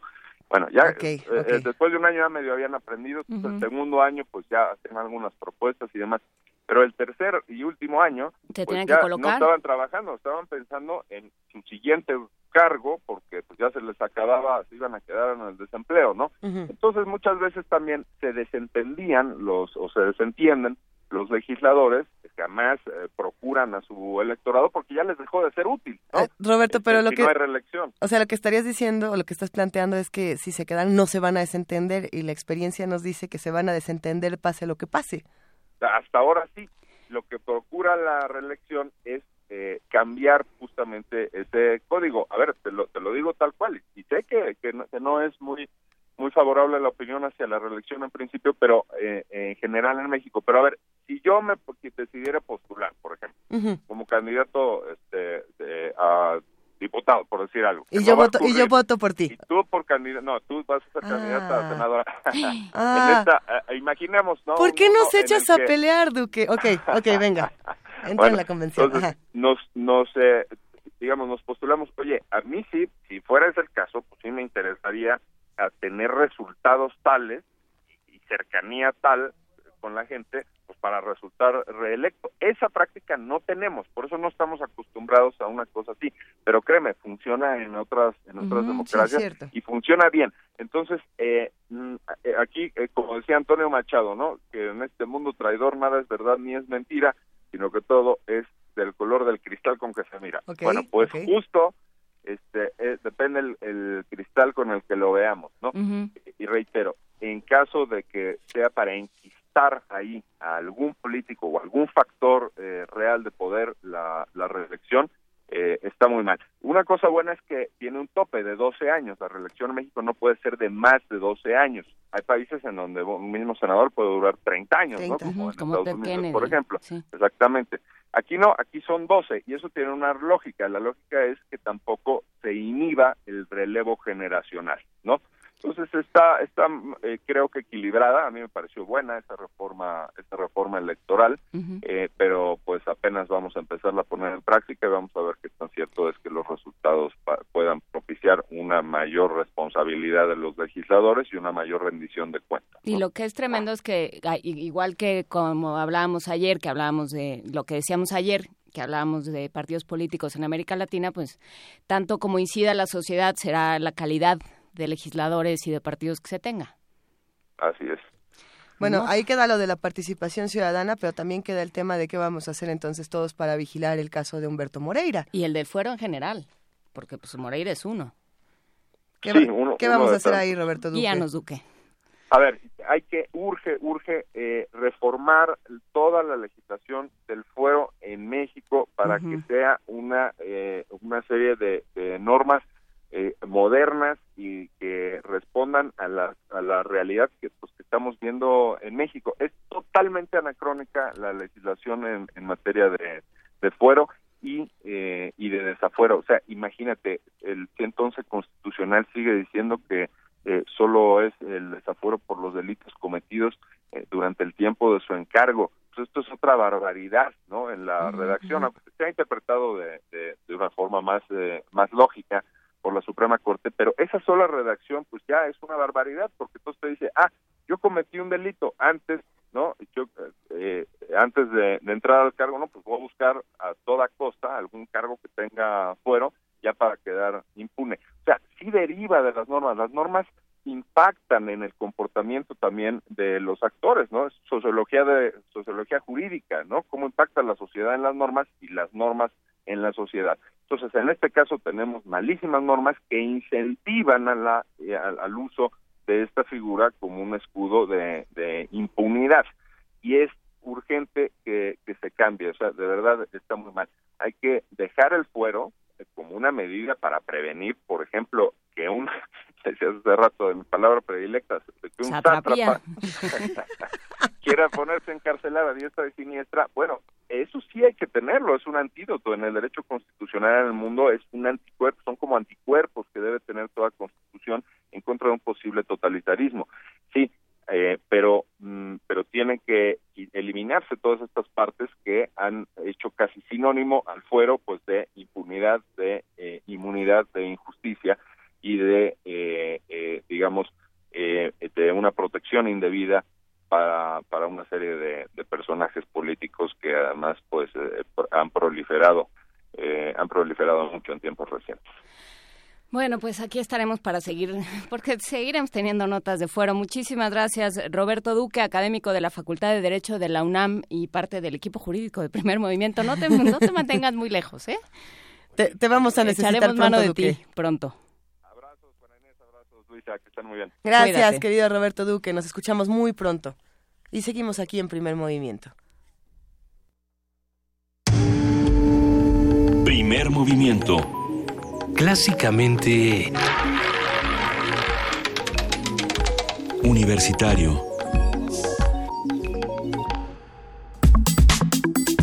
Nota Internacional. El sábado pasado se reportó un doble atentado con coche bomba en el estadio Club de Fútbol Besiktas en Estambul, Turquía, que ocasionó la muerte de 36 policías y 8 civiles y ha dejado más de 50, 150 heridos, según informaron fuentes oficiales. El ministro del Interior, Suleiman Soylu, explicó que el incidente ocurrió en el lugar donde se encontraba el equipo policíaco, por lo que se asegura que se trató de un atentado terrorista contra las fuerzas de seguridad. Las autoridades turcas ya confirmaron la detención de 13 personas relacionadas con las dos explosiones, una de las cuales fue causada por un suicida. El día de hoy tendremos que analizar todo lo que se sabe sobre este atentado, Juana Inés. Y por supuesto hablaremos también de pasada, so, bueno, de pasada sobre Alepo con, con la doctora Camila Pastor, profesora investigadora de la División de Historia del CIDE, doctora en Antropología e Historia del Mundo Árabe Islámico y también eh, vieja amiga de este programa. Muchísimas gracias, Camila Pastor, por estar con nosotros. Buenos días a ustedes. Muchas gracias por la invitación, como siempre. Sucede que están pasando muchas cosas eh, del otro lado del mundo, cada vez más vertiginosas, cada vez más violentas y vemos tantas noticias, Camila, que a veces ya no sabemos a qué atentado nos estamos refiriendo. ¿Qué fue exactamente lo que pasó en Estambul? Pues mira, en Estambul lo que lo que reportan los medios es efectivamente que fue un, un atentado dirigido a eh, la policía, es decir, uh -huh. no es un atentado como en otras ocasiones, en otros contextos en los que vemos que el blanco es la población civil o, uh -huh. digamos, un espacio de recreación.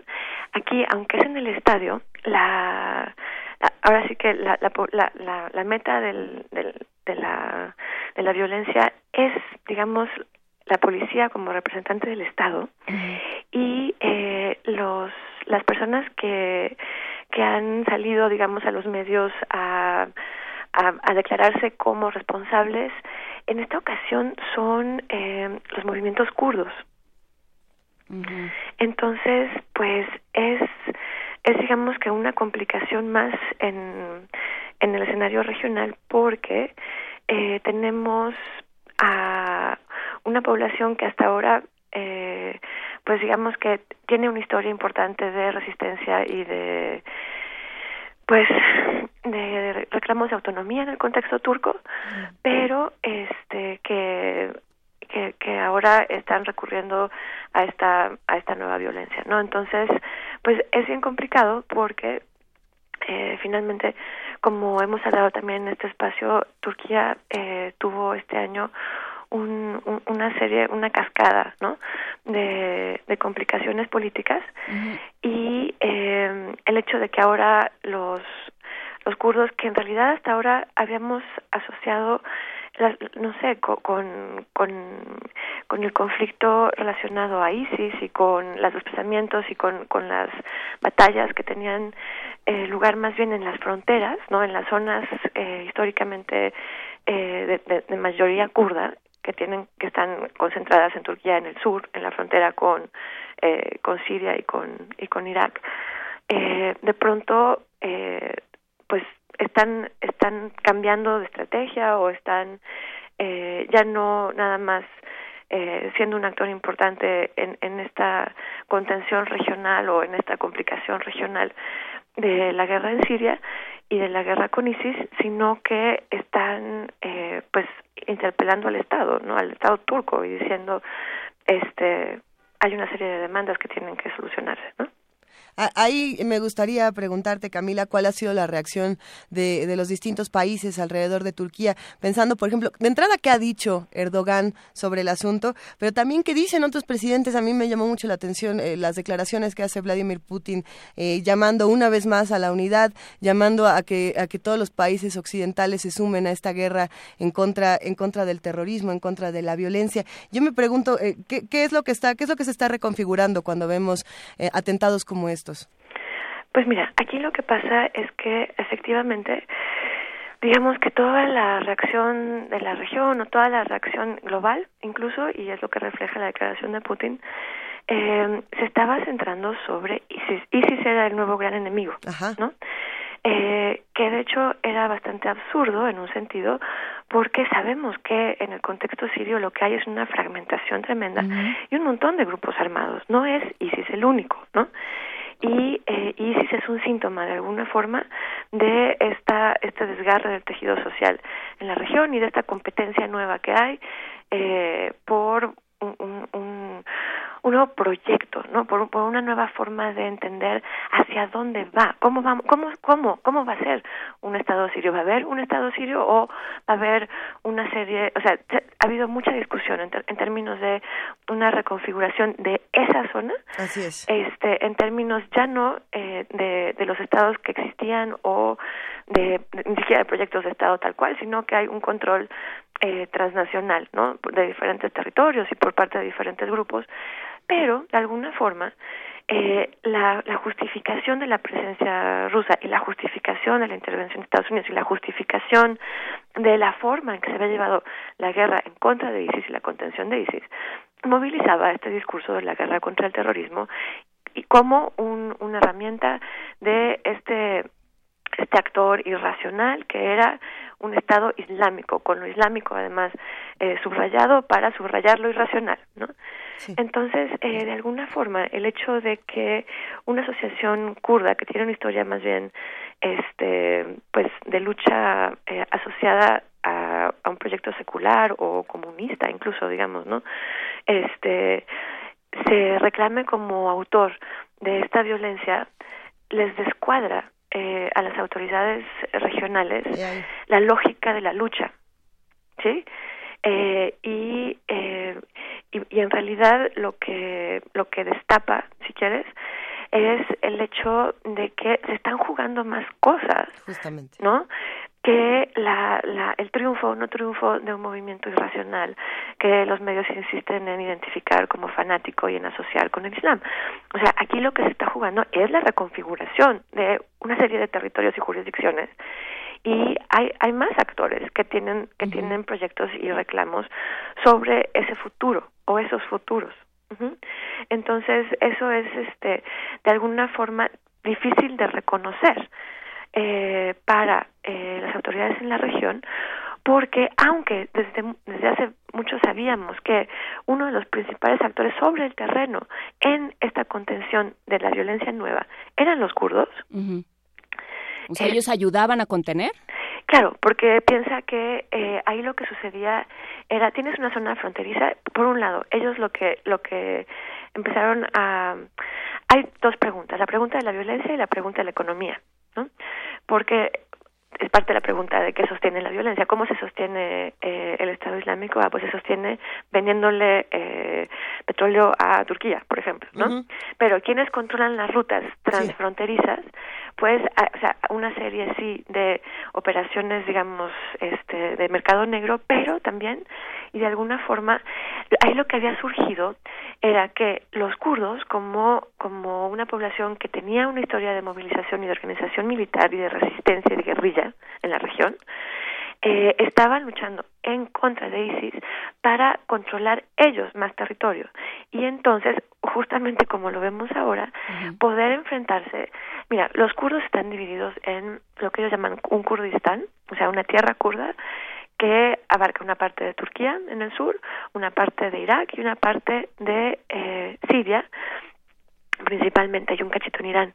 Y ahí lo que sucede es que eh, la, el reclamo histórico kurdo ha sido la autonomía de un Kurdistán unificado, es decir, que los territorios y las personas kurdas que están formando parte de estos distintos estados se unifiquen como un estado independiente.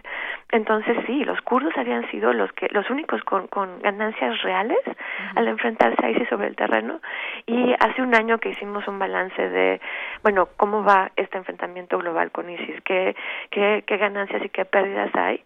Este, las pérdidas importantes territoriales ha- habían estado en manos de los kurdos y eran gracias a la, la lucha sobre el terreno kurda. Entonces, eh, ahí pues justamente eh, es, es parte de los- las contradicciones y las tensiones en la región entre lo que dicen los estados y la forma en que se define una, una lucha eh, del, del estado pero también global, una, una serie de intervenciones globales y eh, quién está ahí eh, o sea, en, el- en la trinchera y en el campo de batalla, y cuál es su proyecto, y qué va, y qué va a pedir en el momento en el que efectivamente se acabe la guerra, ¿no? ¿Y qué pasa? ¿Cómo entra en esto Alepo? ¿no? Pensando en también los, los kurdos dentro de Siria. Pues mira, Alepo, híjole, lo que pasa es que Alepo, eh, Alepo ahorita es un espacio de éxodo, o sea, Alepo ahorita está en, en pues, en, en, en el momento más crítico, sí, sí, sí ha sido en, en, en el transcurso del conflicto. Uno de los puntos más disputados y más este asediados, o sea, por el Estado sirio, eh, ahorita lo que la gente de Alepo pide es, o sea, es eh, salvoconductos para salir, ¿no?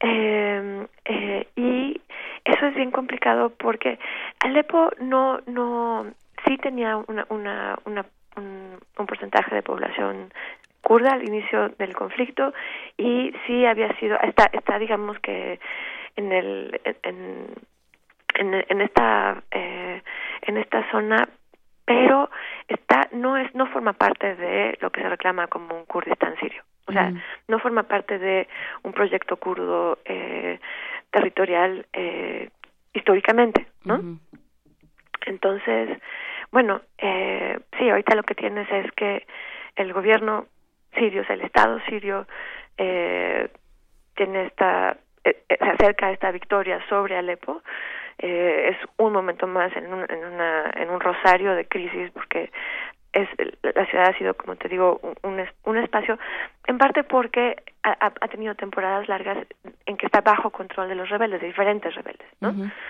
este y eh, bueno han habido la lectura que se da ahorita en los medios de, de, de, Alepo y de este momento en el conflicto en torno a Alepo como un punto decisivo se ha dado en varias ocasiones. O sea, es, es un poco, no sé, a, a estas alturas del partido tal vez ilusorio pensar que... Eh, eh, ¿Que ya que, vimos lo peor?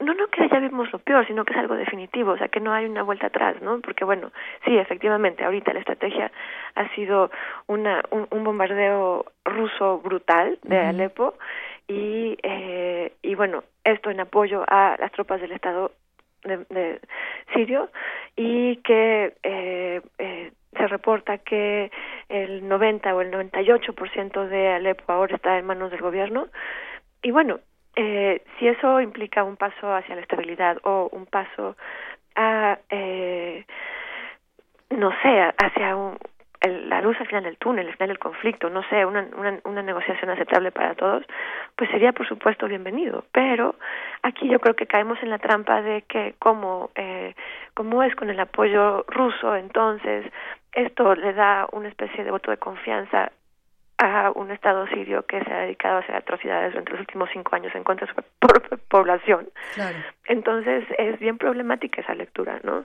Porque además también el reporte es de éxodo, de, de que este de que la gente sale masivamente de la ciudad hacia las zonas aún controladas por los rebeldes, entonces que están en la parte oeste de, de la ciudad.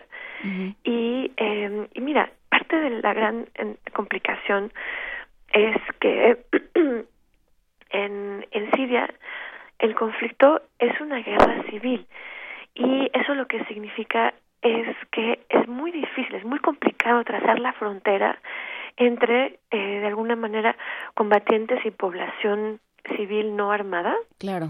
Y esa ha sido una de las grandes tragedias de la guerra en Siria ahora, porque y ha sido, bueno, históricamente en América Latina también, en otros espacios, cuando hay una guerra de guerrillas, cuando hay una guerra en la que hay una fragmentación muy importante de quienes controlan la violencia, eh, lo que sucede es, eh, es, es se multiplica la tragedia en parte porque hay este desgarro del tejido social y entonces las familias se dividen, los pueblos se dividen, las ciudades se dividen y de repente la violencia se ejerce en contra de quienes eran tus vecinos, tus parientes, tu familia en, en, función de una visión ideológica, pero además eh, es, es muy complicado trazar una distinción entre eh, entre actores de la violencia y eh, sociedad civil, ¿entiendes? Entonces, eso tarda muchísimo más en, en, en llegar a una conciliación, a una, a una, en crear una, una, una serie de lazos nuevos que permitan ir más allá de la memoria de la violencia, la memoria del, del conflicto. Y entonces ahorita, por ejemplo, lo que tienes es, bueno, si las fuerzas del Estado capturan de nuevo Alepo, ¿Eso qué quiere decir cuando la población de Alepo está dejando la ciudad masivamente? No, cuando o cuando te enteras de que como nos despertamos hoy en la mañana que entran las las fuerzas progubernamentales y, y hay 84 muertos civiles, claro, esta idea de civiles es eh, pero sí, es un pueblo matándose, es el estado matando a su pueblo. El estado matando a su pueblo y el pueblo matando matándose entre sí, ¿me entiendes? Porque al final parte del problema este que yo les decía inicialmente, bueno, es que ISIS es uno de los grupos armados, es que, o sea, en, en Siria lo que ha pasado ha sido una fragmentación justamente de, de estos nuevos pequeños proyectos de, de, ejército, porque no son de Estado, son de ejército, o sea, y las tensiones entre ellos y las alianzas efímeras entre ellos y el apoyo que han recibido los últimos cinco años de diferentes actores externos, que han sido en, en diferentes momentos Estados Unidos, Rusia, pero también los países del Golfo, y entonces es complicadísimo, es complicadísimo, y lo que sí hay que señalar, por ejemplo, ahorita, no sé, de alguna forma, eh, tus preguntas lo que me lo que me sugieren es, ¿hay alguna relación entre los atentados en Estambul y el momento de Alepo? Yo te diría, probablemente no. O sea, probablemente lo que estamos viendo es que son como síntomas de procesos que se traslapan, pero que son distintos, ¿no? Entonces, uno es la pregunta kurda y es, bueno, ¿qué, qué, va, qué va a suceder con eh, el futuro de los kurdos en la región y ellos qué van, cómo van a reclamarse como motores y qué van a querer controlar? Y otra es eh, la, la pregunta siria, eh, en términos de la relación civil con el Estado, si el Estado eh, vuelve a controlar el territorio que alguna vez fue el Estado de Siria. Pues sí, es, es, es es, complicadísimo, ¿no? porque, bueno, involucra eso, muchísimos factores, muchísimos años, a 25 años de, de disolución de la URSS, también esto entra en juego, ¿no? Cómo se configuraron los estados de manera muy artificial, ¿no? Y, y, muy, y muy salvaje en muchos casos. Entonces, bueno, pues sí, es un momento que, que como estudio de casos muy interesante, pero como para vivir ahí está espeluznante. Sí, no, mira, el caso de Siria es una tragedia terrible. A mí me duele el corazón por Siria todos los días porque cualquier persona que conoció el espacio y que conoció, eh, pues, a la gente, ¿no? Eh, La dimensión del sufrimiento, la dimensión de la tragedia son aterradores, ¿no? Sí, sí, yo creo que de, toda la región, de todo lo que hemos visto desde 2011 en términos de transformaciones, la bueno, por supuesto que Yemen también tuvo un proceso muy muy duro, ¿no? Pero eh, mi corazón está con Siria, ¿qué te puedo decir? Es como, sí, pues con esto, con esto nos quedamos, Camila Pastor, te abrazamos, eh, compartimos todas estas sensaciones y esperamos que todos los que hacen comunidad con nosotros también se vean conmovidos y, traten de cambiar de una u otra manera lo que les toque. Te mandamos un gran abrazo. Igualmente, oye, y las invito también, acaban de salir dos libros eh, que son coediciones del CIDE con el Colegio de México, justamente en torno a estas reconfiguraciones y un poco también a cómo podemos pensar eh, aquello que sucede en la región más allá del conflicto. Entonces las invito este y a su público, a su público escucha, a que los busquen en el Fondo de Cultura, uno que se trata más sobre la reconfiguración regional y los levantamientos y la violencia, se llama Mundo Árabe, eh, levantamientos, crisis y reconfiguraciones, y el otro eh, que nos, nos invita a pensar más allá del conflicto este y en otras dimensiones de las sociedades regionales se llama Mundos Árabes en Movimiento en plural, Historia del Presente. Entonces, este les invito a, a, a, su público y a ustedes a que se acerquen también a ese análisis. Nos acercaremos, ya los apuntamos y los vamos a compartir, por supuesto, en redes sociales para que todos puedan acercarse a estos textos. Gracias, Camila. A ustedes, muchas gracias. Un abrazo, hasta luego. Hasta luego. Primer movimiento. Clásicamente... Incluyente.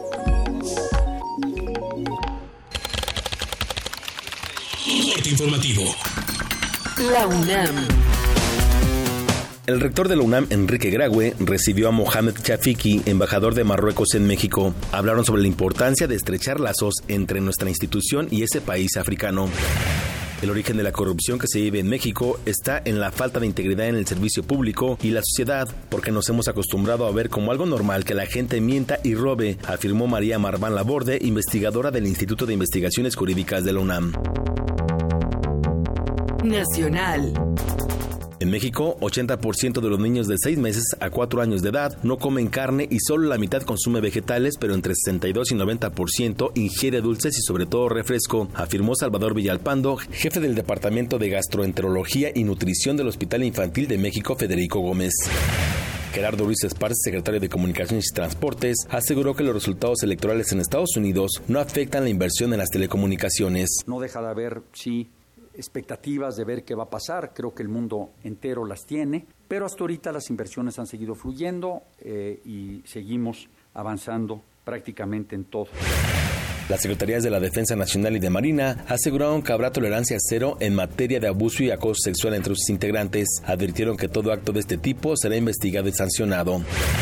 Autoridades de la Ciudad de México informaron que tras la visita de miles de peregrinos a la Basílica de Guadalupe, se acumularon 400 toneladas de basura en los alrededores del templo. Internacional. Michel Temer, presidente de Brasil, pidió a las autoridades de su país investigar los casos de corrupción en los que presuntamente está implicado. Afirmó que no tiene ninguna responsabilidad en ellos. Necesitamos que si hay delitos ocultos, que salgan todos a la luz a la vez. Brasil necesita resolver eso inmediatamente. No puede quedarse quieto, no puede paralizar sus actividades. A sus actividades. El presidente de Venezuela, Nicolás Maduro, ordenó el cierre de la frontera con Colombia durante 72 horas para frenar el contrabando del bolívar, la moneda nacional. Por eso esta decisión es inevitable, inapelable y yo voy con todo. Que se queden con su billete allá en Cúcuta, en Maicao. Las mafias que se queden con su billete, le quemé las manos a las mafias con esta decisión. Y la voy a mantener con toda la firmeza y yo pido el apoyo del pueblo de Venezuela, de la juventud, de los trabajadores, de las trabajadoras. Pido todo su apoyo. Hasta aquí la información. Buenos días. Radio UNAM. Clásicamente informativa. Antes del curso. Me saqué la lotería. No lo puedo creer. Después del curso. ¡Ay! ¡Me saqué la lotería! ¡No lo puedo creer! Estos cambios se logran cuando tomas el curso de locución y actuación La Seducción por la Voz, que imparte Tessa Uribe. Martes y jueves de 2 a 5 de la tarde. Comenzamos el 24 de enero. Informes al 5623-3257. Consulta el temario en www.radiounam.unam.mx. Aquí, en Radio UNAM.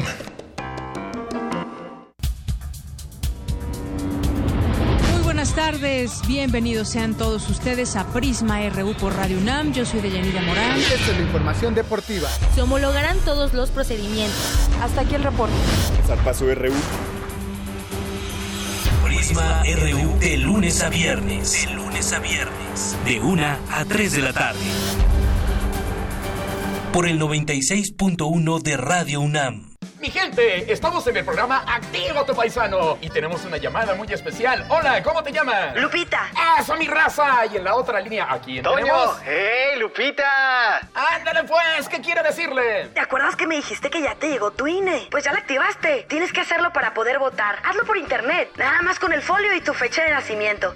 Es bien fácil. Si tienes familiares y amistades en el extranjero, recuérdales activarla en INE.mx. Su participación también cuenta en México. El luchador por la paz y el entendimiento a través del arte. El hombre que hizo de sus trazos un arma para confrontar la barbarie.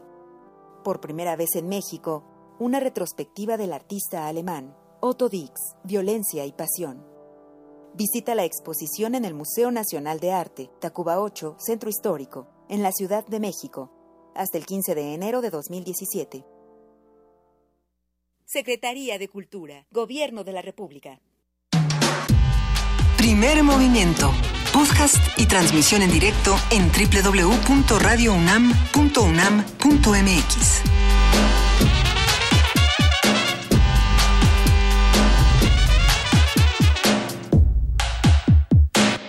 Ya son las 9 de la mañana con 6 minutos. Escuchemos una nota de la universidad. Junto con la Secretaría de Energía, la UNAM creó el Centro Mexicano de Innovación en Energía, que entre otras cosas contribuirá a formar a los profesionistas que reclama la reforma energética.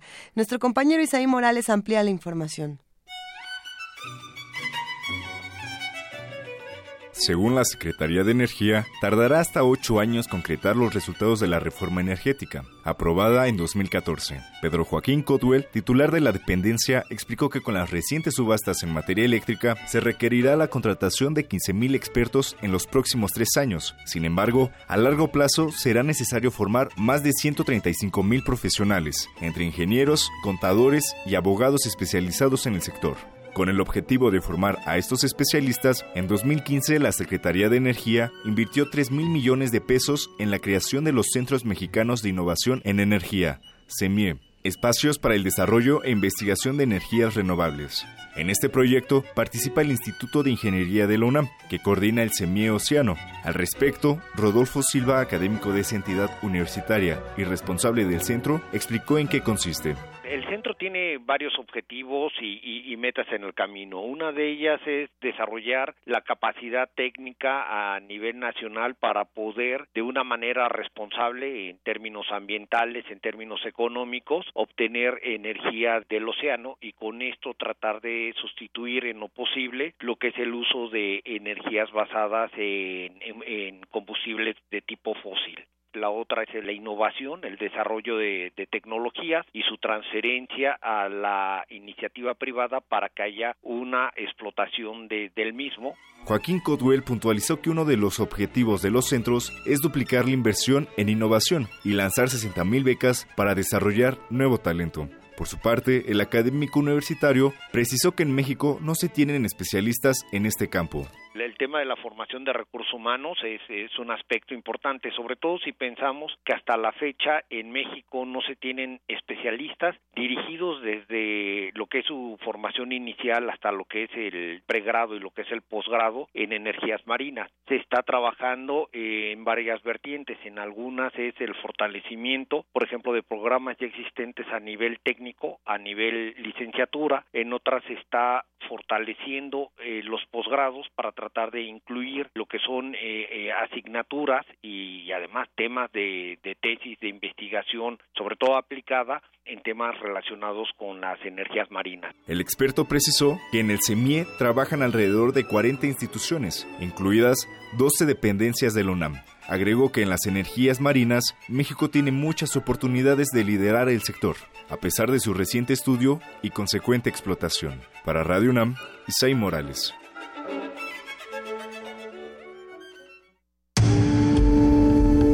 Primer movimiento. Clásicamente... Diverso.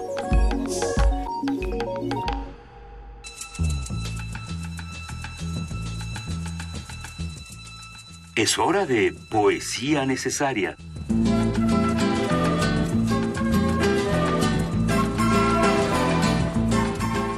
Ya llegó el momento de poesía necesaria, querida Juana Inés. Tenías algo, desde las 7 de la mañana ya estabas decidida. Ya, ya sabías que ibas a compartir. Estaba yo decidida hasta hace 10 segundos que dijiste, no, mejor el otro. no es cierto. Dije, los dos están muy bonitos. ¿Cuál, ¿Cuál quieres? Tenías dos opciones. No, pues cuando me dijiste mejor el otro, pues ya entonces palmeras. Palmeras. Palmeras. ¿Y, y palmeras de quién? ¿Palmeras de dónde? ¿Palmeras para qué? Ay, Luisa, cuántas cosas pregunto. Qué muchacha tan curiosa. Una, una muchacha curiosa. Las palmeras han sido eh, De Juan motivo- Vicente Piquera. Juan Vicente Piquera. Sí, que ha resultado ser una, un descubrimiento en esto de la poesía. A ver. Mira, me lo recomendó mi amigo David Calderón de la Facultad de Filosofía. Y dice, palmeras, nacemos de la sed. Somos palmeras que van creciendo a fuerza de perder sus ramas. Y sus troncos son heridas, cicatrices que el viento y la luz cierran, cuando el tiempo, el que hace y el que pasa, ocupa el corazón y lo hace nido de pérdidas. Erige en él su templo, su áspera columna. Por eso las palmeras son alegres, como los que han sabido sufrir en soledad. Y se mecen al aire, barren nubes y entregan en sus copas salomas a la luz, fuentes de fuego, abanicos a Dios, a Dios a todo. Tiemblan como testigos de un milagro que sólo ellas conocen. Somos como la sed de las palmeras, y cada herida abierta hacia la luz nos va haciendo más altos, más alegres. Nuestros troncos son pérdidas. Es trono nuestro dolor. Es malo, y cada... Es malo sufrir, pero es preciso haber sufrido para sentir, como un nido en la sangre, el asombro de los supervivientes al aire agradecidos, y estallar de alta alegría en medio del desierto. Primer movimiento. Clásicamente... Diverso.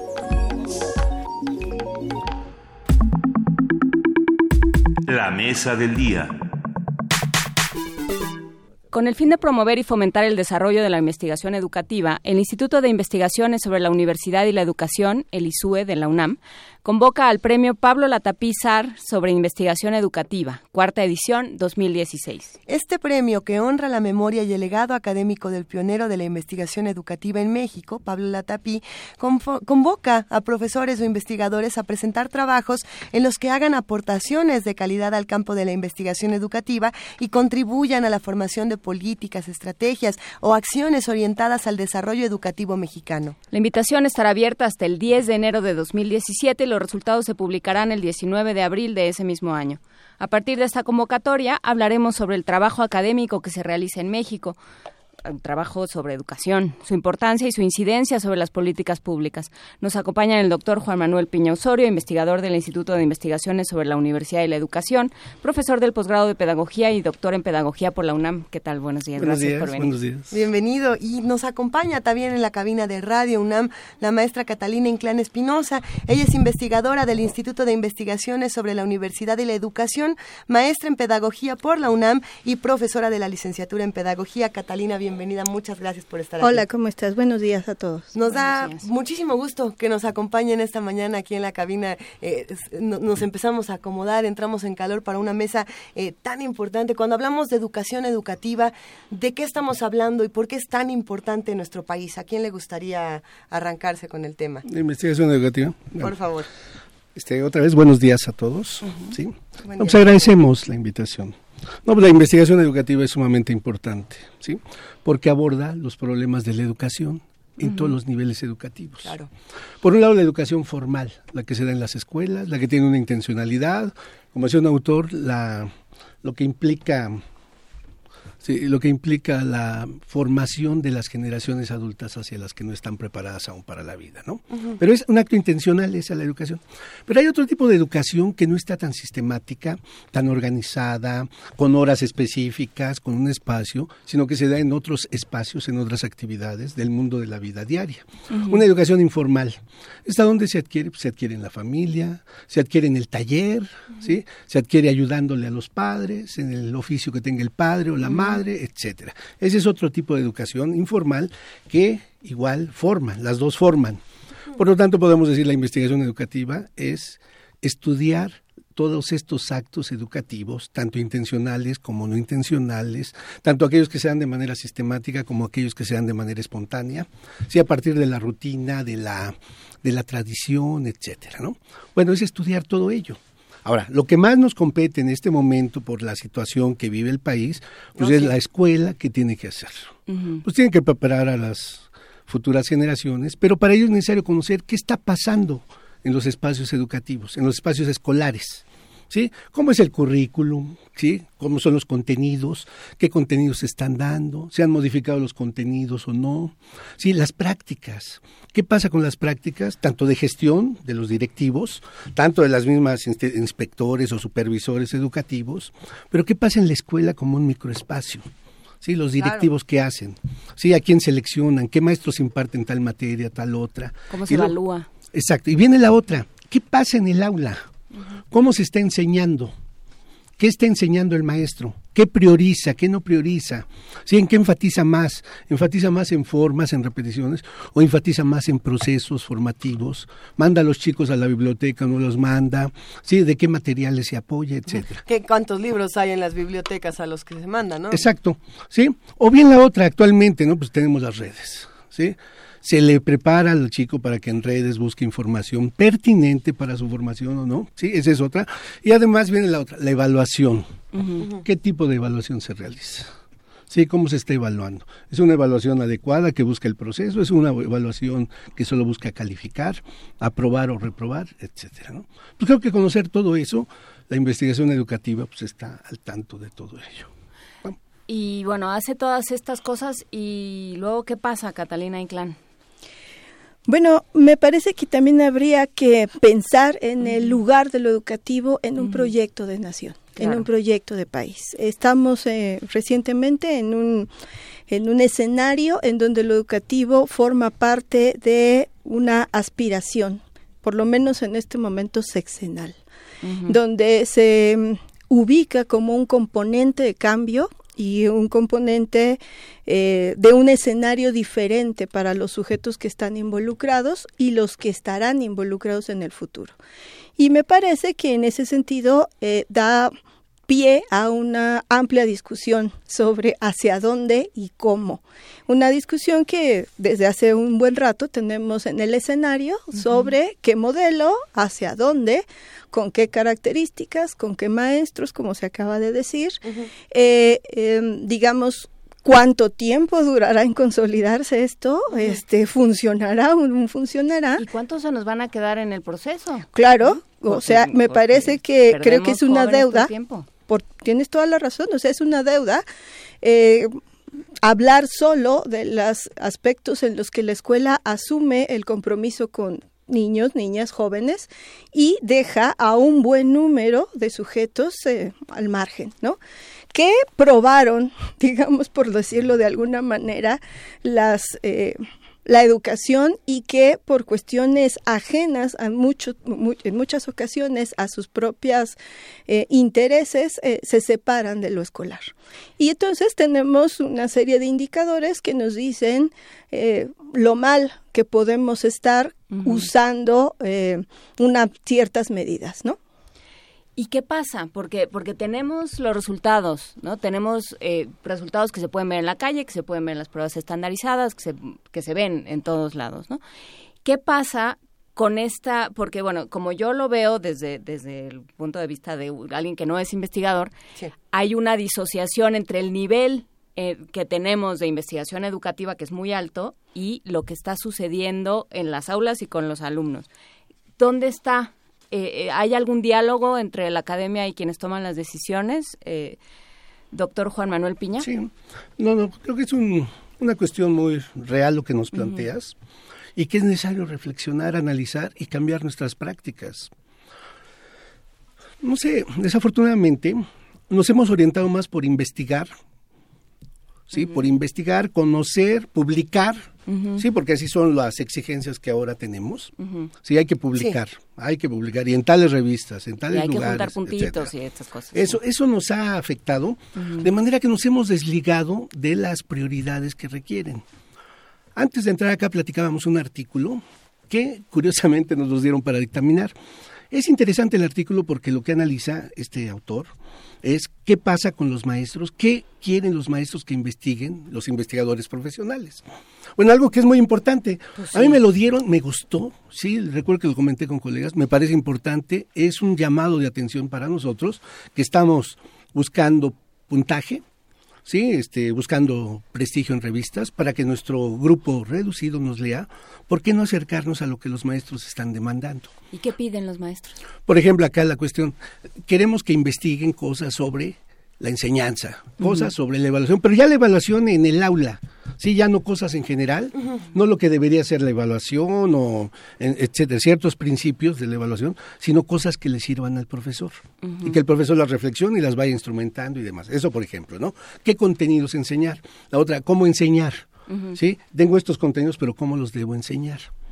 Por ejemplo, algo tan que he trabajado con un colega y unos profesores de bachillerato, lo hemos trabajado, Sí. este, esta cuestión de cómo hacer para que el estudiante aprenda a leer y escribir. Algo que llegamos, por ejemplo, cosas así. Tienen que ser contenidos reducidos, acotados, no los grandes contenidos, ¿sí? sino contenidos muy reducidos, pero seleccionar lecturas muy buenas las lecturas, lecturas trascendentes, pero que además sean pequeñas, que sean muy claras, bien escritas, y poner al estudiante a leer esas cosas. Después preguntarle por la idea principal, los complementos, el cierre, ¿eh? hacerle un cuestionario, pedirle después al estudiante que escriba un pequeño ensayo sobre eso. Es decir, vas a ver que así poco a poco vamos a ir adentrando al estudiante y ver que la lectura no es tan desagradable, sino que es una cosa agradable, que es un juego, Claro. pero además vas a poder escribir. Si logramos eso, dice, vamos a lograr bastante, pero con profesores. Y los profesores a su vez que lo repliquen con sus estudiantes. Yo creo que esto sería una cosa importante. Por ejemplo, aquí es solamente un elemento, ¿eh? Sí. la lectura y la escritura. A mí algo que me llama mucho la atención de todo esto es pensar entonces quiénes están haciendo la lectura de la investigación educativa y quiénes tendrían que hacerla. Por supuesto que los que están dentro de, de la educación, pero ¿qué pasa con todos los que estamos a- afuera? Y no solamente los que queremos enterarnos del asunto, sino eh, todos estamos en constante proceso de aprendizaje. O Todos- deberíamos estarlo. Todos los días. A Aunque eso tendríamos que es que, es que salir a la calle eh, es un mismo proceso de aprendizaje. Estamos aprendiendo algo todo el tiempo, ¿no? Y, y no tenemos las herramientas o a lo mejor no queremos acercarnos a ellas. ¿Cómo, ¿Cómo podríamos hacer que la investigación educativa, que este tipo de planteamientos tan importantes, llegaran no solamente a los profesores, sino también a los que tendrían que estarse encargando de este proyecto de país, que era lo que, lo que mencionabas, Catalina? ¿Cómo se hace? Pues voy a hacer una relación con el premio Pablo Latapí que acaban de anunciar. Por supuesto. Pablo Latapí en el 2008 eh, tiene un texto que se llama ¿Pueden los investigadores influir en la política educativa? O sea, está no está aquí con nosotros, pero de alguna manera Siempre está. eh, está en ese sentido. Y él habla en ese material primero de una experiencia muy personal y que no creo que se pueda replicar en el campo de la investigación educativa. Pablo Tapí fue eh, un investigador en educación que tuvo un contacto con muchos secretarios de educación y tuvo una influencia decisiva en muchos momentos.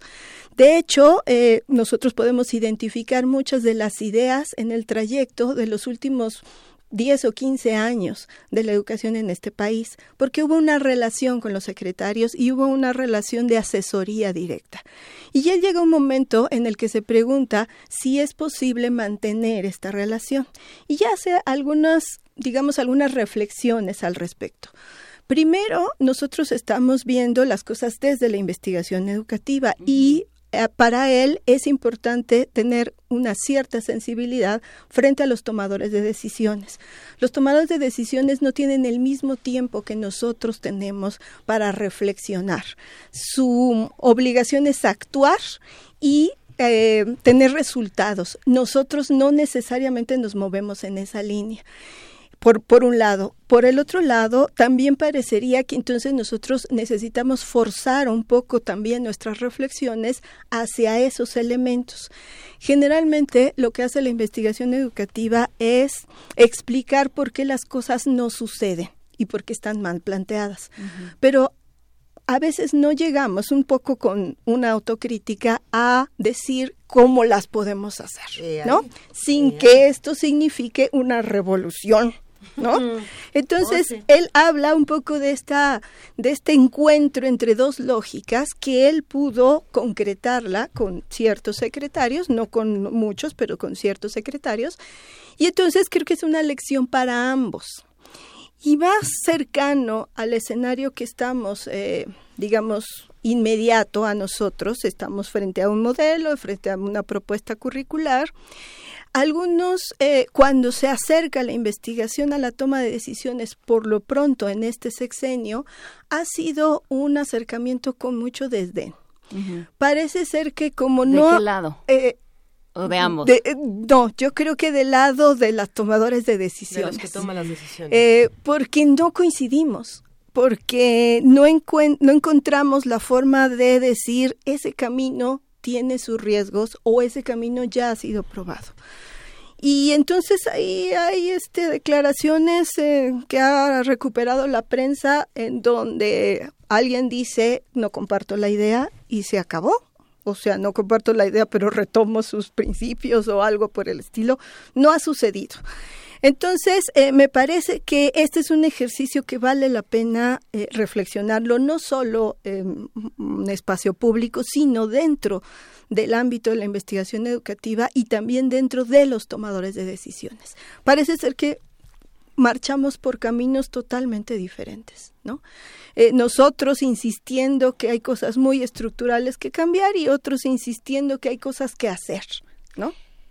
Yo creo que aquí lo que lo que sucede es eh, que hay lógicas sexenales que, que cada supuesto. año se van que, que se habían llegado a ciertos proyectos que a lo mejor don Pablo Latapí o quien sea, ¿no?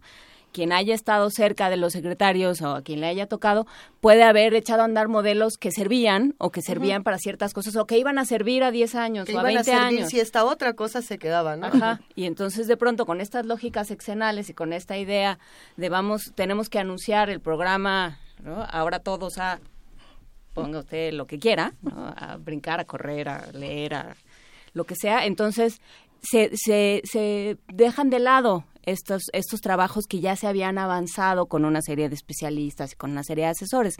¿Cómo? A ver, no se puede desligar la educación de la política, ¿no? porque a la hora de construir un país, pues tienes que tienes que tener claro qué le quieres decir. Tendría que haber una relación que simbiótica, quizá. Tendría que haber una relación que funcionara para los dos. Y ahí cómo entra el investigador, que ese es el, el gran tema, ¿no? Porque hay, hay esta idea de yo, yo solo soy investigador y estoy desligado de la política, que política fuerte, la de los centros de investigación, pero ese es otro tema, ¿no? Pero, pero no, yo, yo me mantengo prístino y alejado del poder. ¿Cómo, ¿Cómo tiene que cambiar también el trabajo y el papel de los investigadores, doctor Juan Manuel Pino? No, no, yo creo, sí, lo, lo hemos dicho, ¿no? Si es necesario, pues tenemos que cambiar nuestras prácticas como investigadores. Sí, yo les confío, yo en lo particular.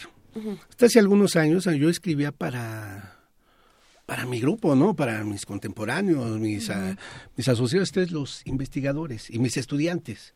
Sí, para ellos me, me interesaba trabajar, involucrar a los estudiantes y demás. Sin embargo, me fui acercando a ciertas temáticas, en particular la ciudadanía, con Ujú. estudiantes de educación superior. Claro. Y hay dos elementos, la cultura política de los estudiantes y la cultura ciudadana de los estudiantes. A partir de ahí de ese estudio me di cuenta que era necesario, que se podía, con el estudio, con los datos que tenías y con lo que visualizabas, lo que entrevistabas, se podían diseñar estrategias para incidir en esto. algo tan elemental, la cultura ciudadana, que implica muchas cosas, es la cultura ciudadana, ¿no? El respeto al otro, la, la, inclusión, la no tolerancia, etcétera, todos estos, y el respeto a las reglas también, ¿eh? Así elementales, todo eso implica, pues yo pensaba, sí hay posibilidades de hacer, o sea, a partir de nuestros datos podemos diseñar esto. Pero ahí estamos tan alejados de estos espacios, sí que dijimos, bueno, pero ¿dónde lo hacemos? En fin, no, no, no veíamos los canales de dónde hacer, dónde comunicarnos para poder diseñar algo que pudiera incidir en las prácticas. Noté que en algunas instituciones sí se habían diseñado elementos, sí, por ejemplo, grandes letreros donde señalaban a los estudiantes ciertas normas de comportamiento, esto fue en la UAM específicamente. Digo, ¿por qué no hacerlo también en la UNAM? Pero ahí no sabíamos a quién recurrir. Esa es una. Otra experiencia que tuvimos, pero claro, no estoy hablando de cuestiones políticas, me refiero a lugares cercanos. Todas las cuestiones son políticas. Esto fue, sí, no, no de política gubernamental amplia, sino política universitaria. Sí, con autoridades de bachillerato hemos hablado también, hemos ido a hablar con ellos. Eh, sobre todo proponerles una revista para bachillerato donde se trataran estos, este tipo de temas, de la convivencia y demás. Entusiasmados, muy bien y todo este, pero ahí les llamamos después, ¿no? Les llamamos, ¿no? Sí, hicimos, diseñamos un, un proyecto de esto, diseñamos, o sea que no hay ahí incidencia. Me refiero ya aquí en la UNAM, ¿no? Esto. O sea que sí, sí queremos, pero no sé, no tenemos la, los contactos, las habilidades para poder comunicarnos con las personas que diseñan estas cosas, que tienen incidencia, los tomadores de decisiones, decía Katy, si no hay elementos para ello, no, no tenemos esas habilidades, ¿no? Ni los contactos. ¿Y cómo se construye esto, Catalina? Mira, yo creo que cada uno de nosotros en los diferentes ámbitos de la investigación educativa, que no solo se realiza en el ISUE, sino también en la universidad se realiza en el Instituto de Investigaciones Sociales, en, la, en la, Facultad de Psicología, en otras entidades afines, en el Colmex, en el Mora, en muchos otros, eh, en, muchas otras entidades. Universidades del interior. En universidades de los estados, por supuesto. Yo creo que cada uno de nosotros, finalmente, en el fondo, eh, tenemos eh, una digamos, una aspiración de tener un toque a tierra. Y este toque a tierra lo da no solo los temas, sino la forma en que abordamos las los, eh, los, problemáticas. En, por mi parte, a mí me interesa ese punto en donde las políticas educativas tocan el trabajo de los docentes de educación básica todas estas políticas educativas que pueden pasar desde la evaluación de los docentes hasta un cambio en el enfoque de lectura o un cambio curricular, tocan las prácticas de los docentes. Ese momento es el momento que me interesa. Y generalmente estas políticas son amplias, generales, no necesariamente tienen una traducción a lo que algunos decían al lenguaje del maestro, a sus características, en donde él dice, esto no se puede por tal o cual razón, ¿no? Veamos qué se puede o qué no se puede hacer, ¿no? Veamos qué es lo que podemos sacar de provecho de algunas de estas, qué lecciones podemos sacar. Y creo que la investigación educativa ayuda mucho más a las políticas que lo que las políticas creen en relación a la investigación educativa, aunque no la ayudamos en el mismo sentido en el que quisiera. Y efectivamente vamos a llegar a un punto irremediablemente en el que tenemos que trascender las políticas sexenales. No podemos seguir reinventando en este país, no solo en términos educativos, sino en otros temas cada sexenio.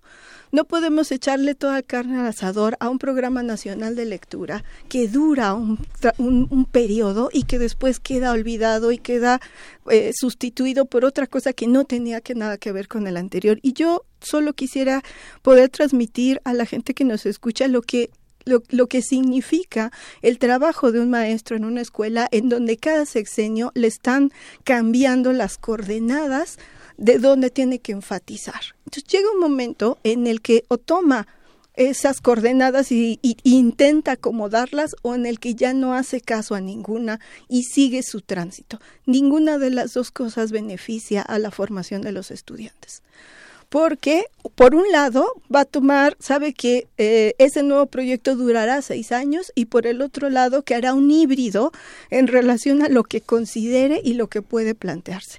Efectivamente, tenemos que trascender estas políticas, pero no solo en lo educativo, sino también en otros territorios. Llegará el momento, me parece que eh, vamos desde muchos lugares a decir que tiene que llegar el momento porque de lo contrario solo hay recursos gastados sin sentido y hay una gran cantidad de energía invertida que no se llega a concretar.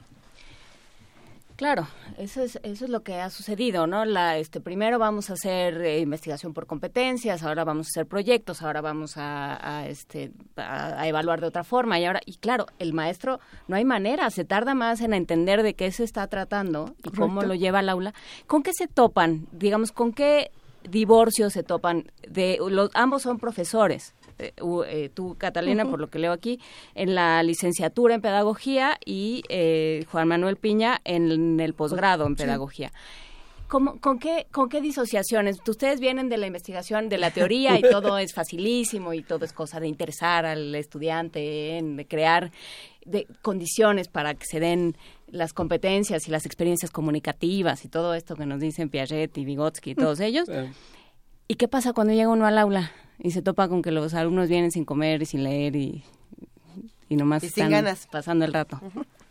No, sí, esa es una realidad, ¿no? Este, nos preguntan a nosotros, bueno, en mi caso, pues es distinto porque estoy en posgrado, sí, ya es una población adulta, la mayoría están becados, o sea, como que es una población muy selectiva, muy seleccionada.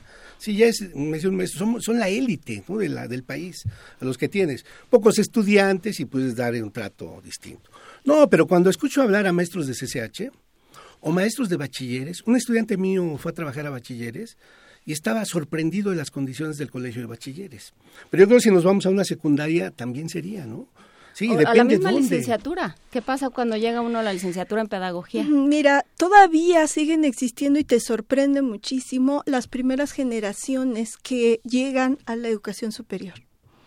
O sea, tenemos una super deuda en este país porque tienes a los estudiantes que por primera vez tocaron las aulas universitarias en una, en una familia y familias grandes en muchos casos, muchas de ellas mujeres, que desearías que continuaran ese trayecto porque sabes perfectamente el impacto que la educación de una mujer puede tener en la siguiente generación familiar.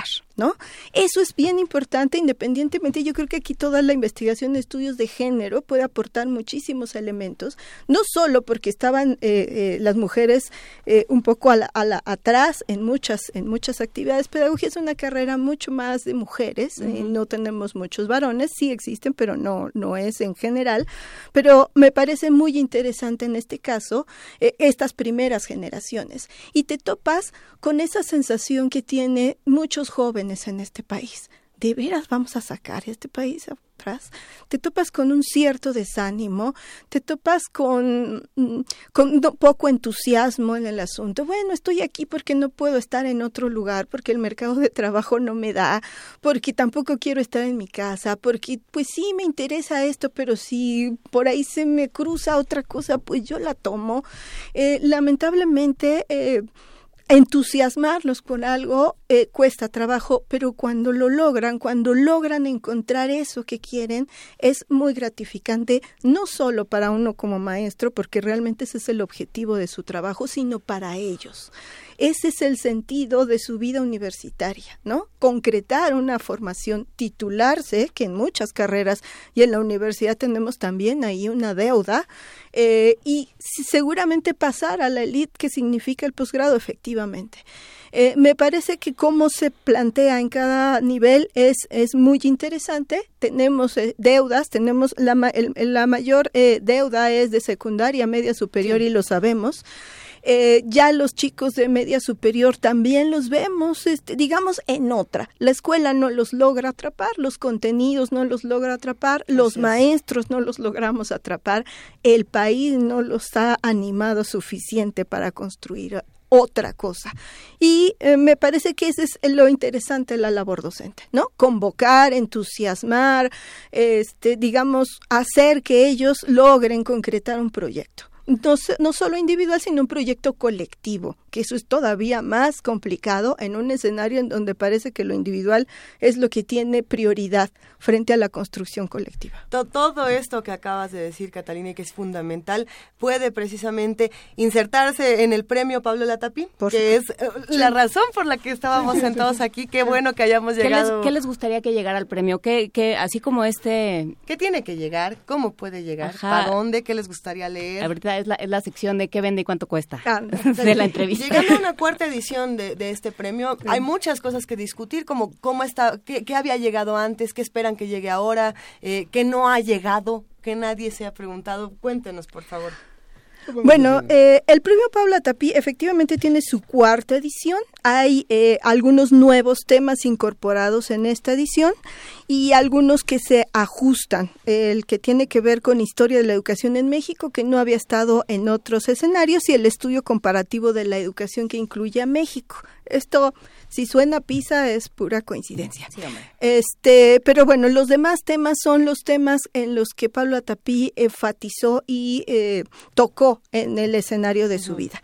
Hemos tenido una primera edición en donde el ganador eh, tiene un texto sobre la secundaria para trabajadores, que parecería una cosa mínima, pero todavía existen adultos que eh, no han sido alfabetizados y que están, eh, digamos, en este proceso o que quieren completar sus estudios aún en contraturno y en contra todas las posibilidades lógicas que se podrían pensar y me parece que es muy, muy valorado el, ese Sí, que trabajo. ahí es donde horroriza pensar quién está a cargo del INEA o del Correcto. CONAFE, ¿no? Correcto. Sí, Sería bueno que fueran, por ejemplo, Por- gente que sabe de educación. Por supuesto, Y, y pre- y- y preguntar con mucho más eh, profundidad estos adultos por qué quieren completar un ciclo cuando pues posiblemente eso no les genere un cambio en sus formas de vida o en sus recursos. Sin embargo, eh, finalmente eso es lo padre de lo educativo, ¿no? Que siempre ofrece una alternativa formativa a los sujetos, siempre da algo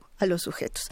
En, tuvimos una tercera, en, en- esa fue en la primera edición, en la segunda edición no hubo un ganador lamentablemente, pero en la tercera edición tuvimos también un tema interesante, un dispositivo de acompañamiento para la construcción de identidad profesional del asesor de educación preescolar en Durango. Eh, la educación preescolar es una opción este, obligatoria en el sistema educativo, sin embargo es muy descuidada. Parece ser que como son chiquitos, son niños, entonces no importa, eh, a cualquiera les enseña, no necesitamos formación para ello, sin embargo hay un elemento fundamental de incorporarse a la escuela. Cuando no hay alrededor nada que a estos chicos les pueda eh, crear un ambiente de aprendizaje, cuando tenemos una oferta televisiva bastante pobre, cuando tenemos una oferta cultural bastante limitada, y no estoy hablando de la universidad ni de Radio UNAM ni lo que ofrece nuestra universidad, estoy hablando en todo el país porque no, no somos el centro, somos no somos el centro, tenemos otras cosas alrededor. Este, estos chiquitos quedan como muy, muy Desprotegidos. eh, sí, es- solos, ¿no? Pierden años de, importantísimos de formación. Y entonces la maestra de primero tiene que empezar con los colores, con las letras, con la ubicación espacial.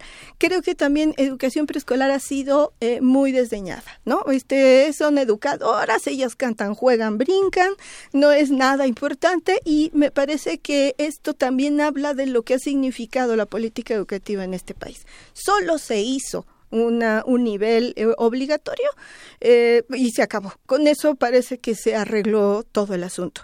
Y en esta cuarta edición, bueno, estamos esperando, pues eh, me parece que todos, y sería muy importante recibirlos, aquellos estudios que hablen sobre alguno de los temas importantes en la agenda, que van desde lo que se ha dicho con adolescentes hasta lo que puede ser con la comparación de México en otras entidades, que además hay que discutirlo por sí mismo, es otra mesa de, de discusión, por supuesto, si no podemos o no comparar con otros, o algunos elementos de nuestra propia historia que no está de más volverlos a poner a la mesa. El asunto del multilingüismo, por decir uno. Entre muchos otros, ¿no? O sea, esperamos estos eh, trabajos que tengan esa fortaleza y que estén dispuestos a jugársela en un premio, que realmente el premio es un asunto simbólico. Eh, lo más importante es que eh, se publica y que se y que se recibe en, en un campo educativo eh, que no tiene muchos eh, muchos de estos eh, concursos o premios en relación a la investigación educativa. Eso me parece lo más importante. Esperemos, ya se ha dicho que se vence en enero el, la convocatoria y bueno, pues ya estaremos, si nos, si nos invitan eh, próximamente con los ganadores o las ganadoras o como, como sea para que les cuenten ¿Qué, ¿Qué pasó con o sea, suelte el ponche en este momento y pónganse a hacer su, su, trabajo. Sí, si los que nos escuchan y hacen comunidad con nosotros se meten a la página www.isue i.unam.mx, ahí podrán encontrar todo, todas las bases para que puedan claro, integrarse al premio Pablo Latapi 2016. Sí. Doctor Juan Manuel Piña Osorio. Lo que decíamos de que aquí es muy particular. A mí me interesaría que llegara algún trabajo que abordara la cuestión del género, o bien de la inclusión. ¿eh? Retomo la idea de, una, de unas colegas. O sea, hay tres estructuras sociales, la sociedad moderna. Una es la, la clase, los trabajadores, ya dijo, el género, y la otra es la etnia. Sí, las tres cosas están. Y operan, operan para clasificar a la gente. Los clasificamos a partir de esto, sí, de estos tres elementos, ¿no? Que puede ser la clase, te digo, Así es. ¿sí? La clase, integras y excluyes a partir de la clase. ¿sí? El otro es la, el género, hombres, mujeres, o comportamiento masculino, femenino, y cómo se va dando esta desproporción en la sociedad. En la misma escuela se reproduce eso. Y el otro es, pues, la etnia de dónde proviene, si es de urbano, si es de rural, si es de un grupo, de alguna comunidad. Si aprendió a leer eh, y escribir en su, en su, en lengua, su lengua materna. o no, uh -huh. si pronuncia bien, etcétera. Todo esto va haciendo, va, va provocando exclusiones, inclusiones, sí, violencia y demás. Bueno, este tipo de temas a mí me parecen importantes, interesantes, que se aborde, así que se vea la diferencia. Katy ya hablaba de algo, algo interesante, ¿no? Se es mujer, pero ¿cómo como mujer se está estudiando? ¿Qué pasa con las niñas qué? en la escuela? ¿no? Sí, ¿qué pasa? Que continúan claro. o continúan. Se dice que muchas chicas tienen mejor aprovechamiento, ¿sí? Las chicas. Pero ¿qué pasa después cuando van al mercado de trabajo? Uh -huh. ¿Sí? ¿Quién, ¿A quiénes son las, las, que emplean? Emplean más al hombre, a la mujer, independientemente de la capacidad, etcétera. Y entran otro tipo de elementos. O estos ordenamientos sociales entran en juego para clasificar. Por ejemplo, este tipo de trabajos a mí me interesaría mucho que se abordaran, que tienen que ver más con una cuestión, ¿cómo llamarle?, de la vida diaria que están y incorporados. una especie de diagnóstico de la de la sociedad mexicana claro. ¿no? quiénes llegan a la escuela cómo llegan para qué llegan y quiénes entonces terminan quiénes tienen más deficiencias y en ese sentido bueno qué necesitas darles no pensar en la educación técnica por ejemplo que se ha abandonado tanto y que se ha denostado tanto en México y que, y que podría resolver el, el aprender oficios, ¿no? que podría resolver el, el mercado de trabajo y que podría darnos otras opciones. No, no, no quitar una opción por otra, pero dar más opciones educativas, por ejemplo. ¿no? Bueno, sí, la educación técnica tuviera un valor, uh -huh. eh, no solo en el mercado, sino en un valor social de la importancia que lo tiene. O sea, este, yo me atrevo a decir que hay cosas técnicamente que soy incapaz de entender y no necesito un especialista, sino un, una persona que entienda una problemática y la resuelva. O sea, yo le doy el valor, eh, digamos, que tiene ese esa formación. Creo que hemos eh, estado eh, hecho como estamentos, ¿no? Este sí, algo claro. es más valorado que otro, si tienes un título, si eres doctor plus, si no eres doctor plus, etcétera, ¿no? Si Creo que ni, es, es, ah, es ni 25, 23, sí. etcétera, ¿no? Eh, eh, quisiera comentar uh -huh. en, en, función de este tema un comentario que me acaban de hacer favor de, de, este, de, de pasar sobre eh, la dimensión socioeconómica o sociocultural en la formación de un, de, de, un, de un estudiante. Por supuesto que es el elemento central que puede explicar el éxito o fracaso de un estudiante o el trayecto de un estudiante es finalmente un elemento definitorio. Eso no lo podemos negar y existe probadamente si el está asunto. Mal nutrido, va a aprender menos. Si no hay contexto, o sea, no es no está de más decir que cuando se hacen evaluaciones de tipo de aprendizaje, bueno, estudiantes en condiciones vulnerables, indígenas de alto nivel de marginación, etcétera, bueno, pues no salen eh, digamos de la misma manera evaluados. El contexto dice mucho, pero hay algunos otros elementos que también se han identificado y que no tienen que ver con el contexto y que son prácticas de aula y ahí sí yo me, eh, me, me quiero conectar con los maestros, con los docentes frente este grupo en sus diferentes niveles.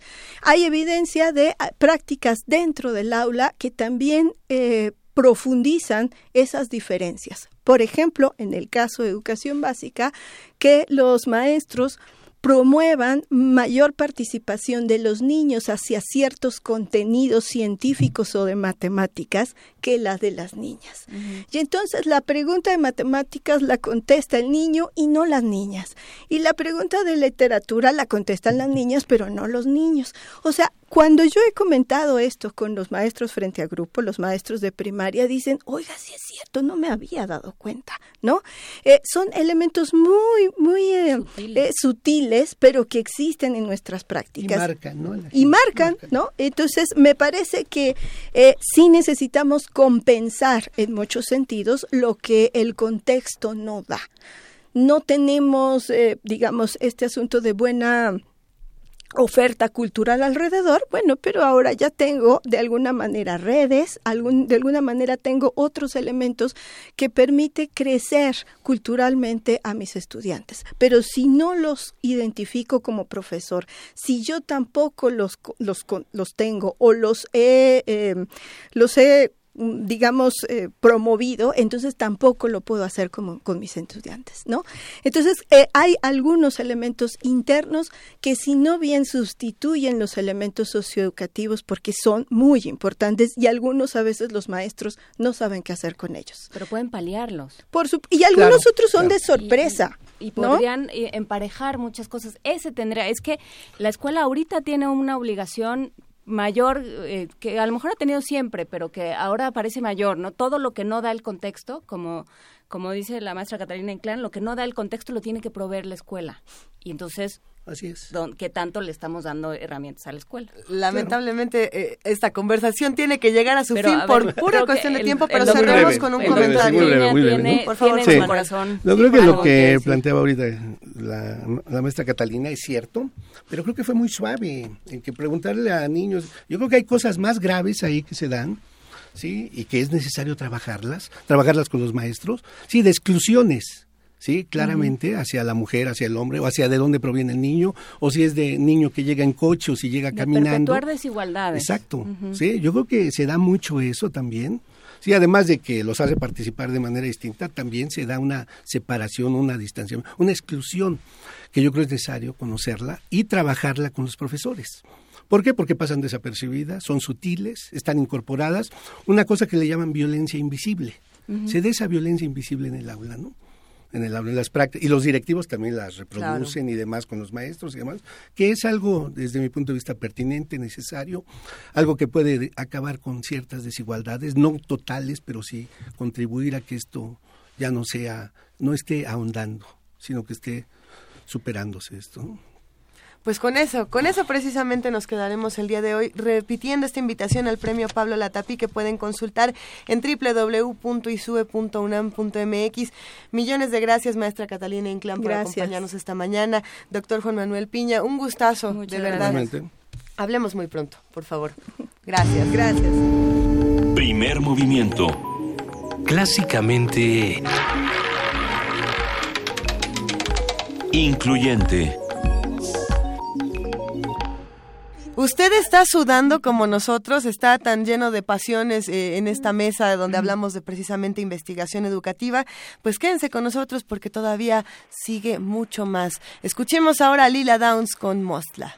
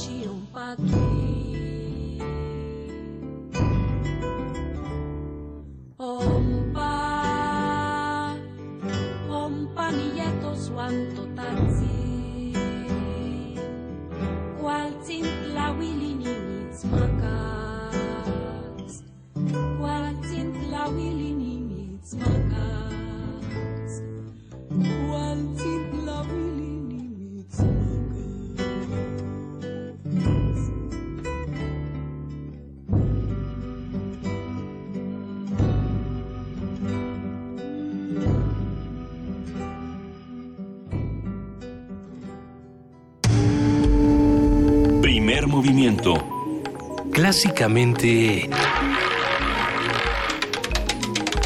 Universitario. Estaba lloviendo en Twitter antes de que este programa eh, comience su, su recta final, que Mireya además me, me leyó la mente y estaba pensando también en las jirafas. Ay, las y- jirafas. Y, en muchos otros temas que se tocaron en la COP13, pero sí... ¿Verdad eh, que no van a desaparecer las jirafas, Mireya? ¿Verdad que no? ¿Verdad que no? Pues, pues ojalá que no, o sea, todavía está en nuestras manos, este, pues evitar que eso ocurra, ¿no? Llevo toda la semana Mireya diciendo, ¿y las jirafas? Mireya Imas me va, me va a rescatar de mis propios pensamientos. Cuéntanos qué ha pasado. Pues miren, les voy a contar que ciertamente 2016 estamos cerrando un año, pues lleno de noticias entre malas y raras. Entre ¿No? malas y más malas y más raras, sí. Entre ellas, pues se, suma este anuncio de que las jirafas, los mamíferos más altos del planeta, están ya en la categoría de especie vulnerable de la lista roja mundial de especies amenazadas que elabora la Unión Internacional para la Conservación de la Naturaleza. En 30 años, las poblaciones de jirafas se redujeron de 155 mil a 97 mil individuos, una pérdida cercana al 40%, en lo que se está llamando una extinción silenciosa, ocasionada básicamente por la fragmentación de su hábitat y la pérdida de su hábitat, las guerras y también la caza. Hace pocos días circulaba por el Facebook una foto de un cazador de jirafas. Un estudio muy reciente demostró que las jirafas que existen en el mundo no son solo una especie, sino que se agrupan en cuatro especies diferentes. Ahora, desgraciadamente, todas ellas están amenazadas. Eh, y la noticia, esta noticia cae en medio de la conferencia de la ONU sobre di- biodiversidad, que hemos platicado ya, la COP13, y que termina sus trabajos el próximo 17 de diciembre en Cancún. Tal vez por noticias como esta, fue que el doctor Sarukan, director de la Comisión Nacional de Biodiversidad del país, declaró que este encuentro no ha cumplido las expectativas globales. Ya. Yo diría que ni las globales ni las nacionales. Así es. Apenas días después de haber recibido el premio Campeones del Planeta, máximo galardón ambiental que otorga la ONU, el doctor Sarukan dijo que los organismos internacionales tienen una efectividad relativamente baja para cuestiones de compromisos y que, cito, la esperanza está en cada país. Démonos cuenta, si hay voluntad política y participación social, ocurren cosas. No es difícil documentar el pesimismo del doctor Sarukan cuando en la misma COP13 la doctora Christine McCoy de la Universidad del Caribe señaló que, por ejemplo, en menos de medio siglo, Cancún ha perdido 97% de la extensión de sus playas, 77% de selvas, 64% de dunas costeras y 68% de sus manglares, colocándose como el mejor ejemplo de degradación del medio ambiente por el desarrollo urbano y turístico sin planificación. Para seguir documentando el, peti- el pesimismo, y lástima que sea para el fin de año, pero espero que para la próxima podamos tener algo un poquito más animoso, Que así sea. queda muy bien una perla nipona del secretario de Turismo, Enrique de la Madrid, quien en el contexto de la cumbre señaló que el manglar no es intocable y que no está prohibido tratarlo, siempre y cuando se cumplan los criterios más exigentes y rigurosos, se puede construir. Esto en una nota de la jornada. Así, podemos agregar que a las declaraciones del doctor Sarucán, que además de voluntad política, pues ciertamente nos están haciendo falta, mucha falta funcionarios capacitados en temas ambientales, no solamente en la Secretaría y dependencias del ramo, sino en otras como Zacarpa, Turismo, Pesca o Sedatu, quienes son los que manejan los sectores a los que la COP3 está llamando a participar participar con mucha mayor decisión en la protección de la biodiversidad mundial. Otro tema de primer orden es que se den los dineros necesarios para que viejas y nuevas áreas naturales protegidas no se queden en el papel. Además, garantizar en el corto plazo con planes de manejo bien diseñados, consensados con las gentes que habitan en estos territorios y con personal suficiente para poder vigilar que dichos planes se cumplan, se cumplan a cabalidad. Porque está muy padre anunciar, ahora sí que Urbi et Orbi, que México contará con cuatro nuevas áreas naturales protegidas, y yo digo que sería todavía mejor si hubiéramos llegado a esta cumbre anunciando que hemos sido capaces de destinar los recursos necesarios para proteger la reserva del Alto Golfo de California y con ello salvar a la vaquita marina de la que solamente nos quedan 59 individuos.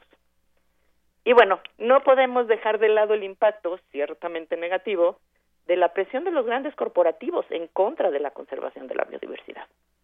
De acuerdo con el portal de Animal Político, el sector hotelero de Quintana Roo ya está en pie de guerra en contra de la Reserva de la Biosfera del Caribe, de las una de las nuevas áreas naturales protegidas que se anunció ahora en la COP13. Eh, la directora adjunta de la Asociación de Clubes Vacacionales, así se llaman, declaró al diario El Economista otra perla nipona. Con este exceso de protección, no sé dónde vamos a vivir. Y bueno, Eh. nosotros le decimos que con el exceso de degradación Tampoco sabemos dónde vamos a vivir. En una burbujita con una escafandra. es seguro que no sobrevivimos, ¿no? Ni con escafandra ni con este popotes para tratar de respirar en otro lugar, ¿no? Y ahí pues nuevamente las y los ciudadanos tenemos una tarea monumental por delante si queremos proteger la biodiversidad de nuestro planeta. La movilización inteligente, sobre todo documentada de la sociedad, es fundamental en las batallas que vienen para conseguir que a los resultados de la COP13 no se los lleve el viento y que nuestros nietos, bisnietos, etcétera, pues tengan la esperanza de ver y vivas y maravillosas a las jirafas y también a las vaquitas marinas. Y pues esta es la celebración del día de hoy. ¿Qué- ¿Con qué nos quedamos, querida Mireya Imas? En este momento, primer movimiento llega a su fin y, y bueno, estas serán reflexiones que nos llevaremos el resto de la semana. Te invitamos a que digas el mundo desde la universidad y cierres primer movimiento con nosotras. ¿Qué te parece? Seguro ya se nos está haciendo costumbre. Sí, bueno, pues es que Pero nos llegamos gusta. a los martes ya derrapando. Esto fue Primer Movimiento. El mundo desde la universidad. Gracias, Gracias, Mireya. Nos Un beso. escuchamos mañana. Hasta luego. Hasta luego.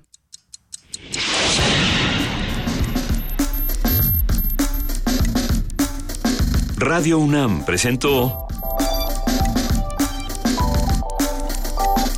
Primer Movimiento. El mundo desde la universidad.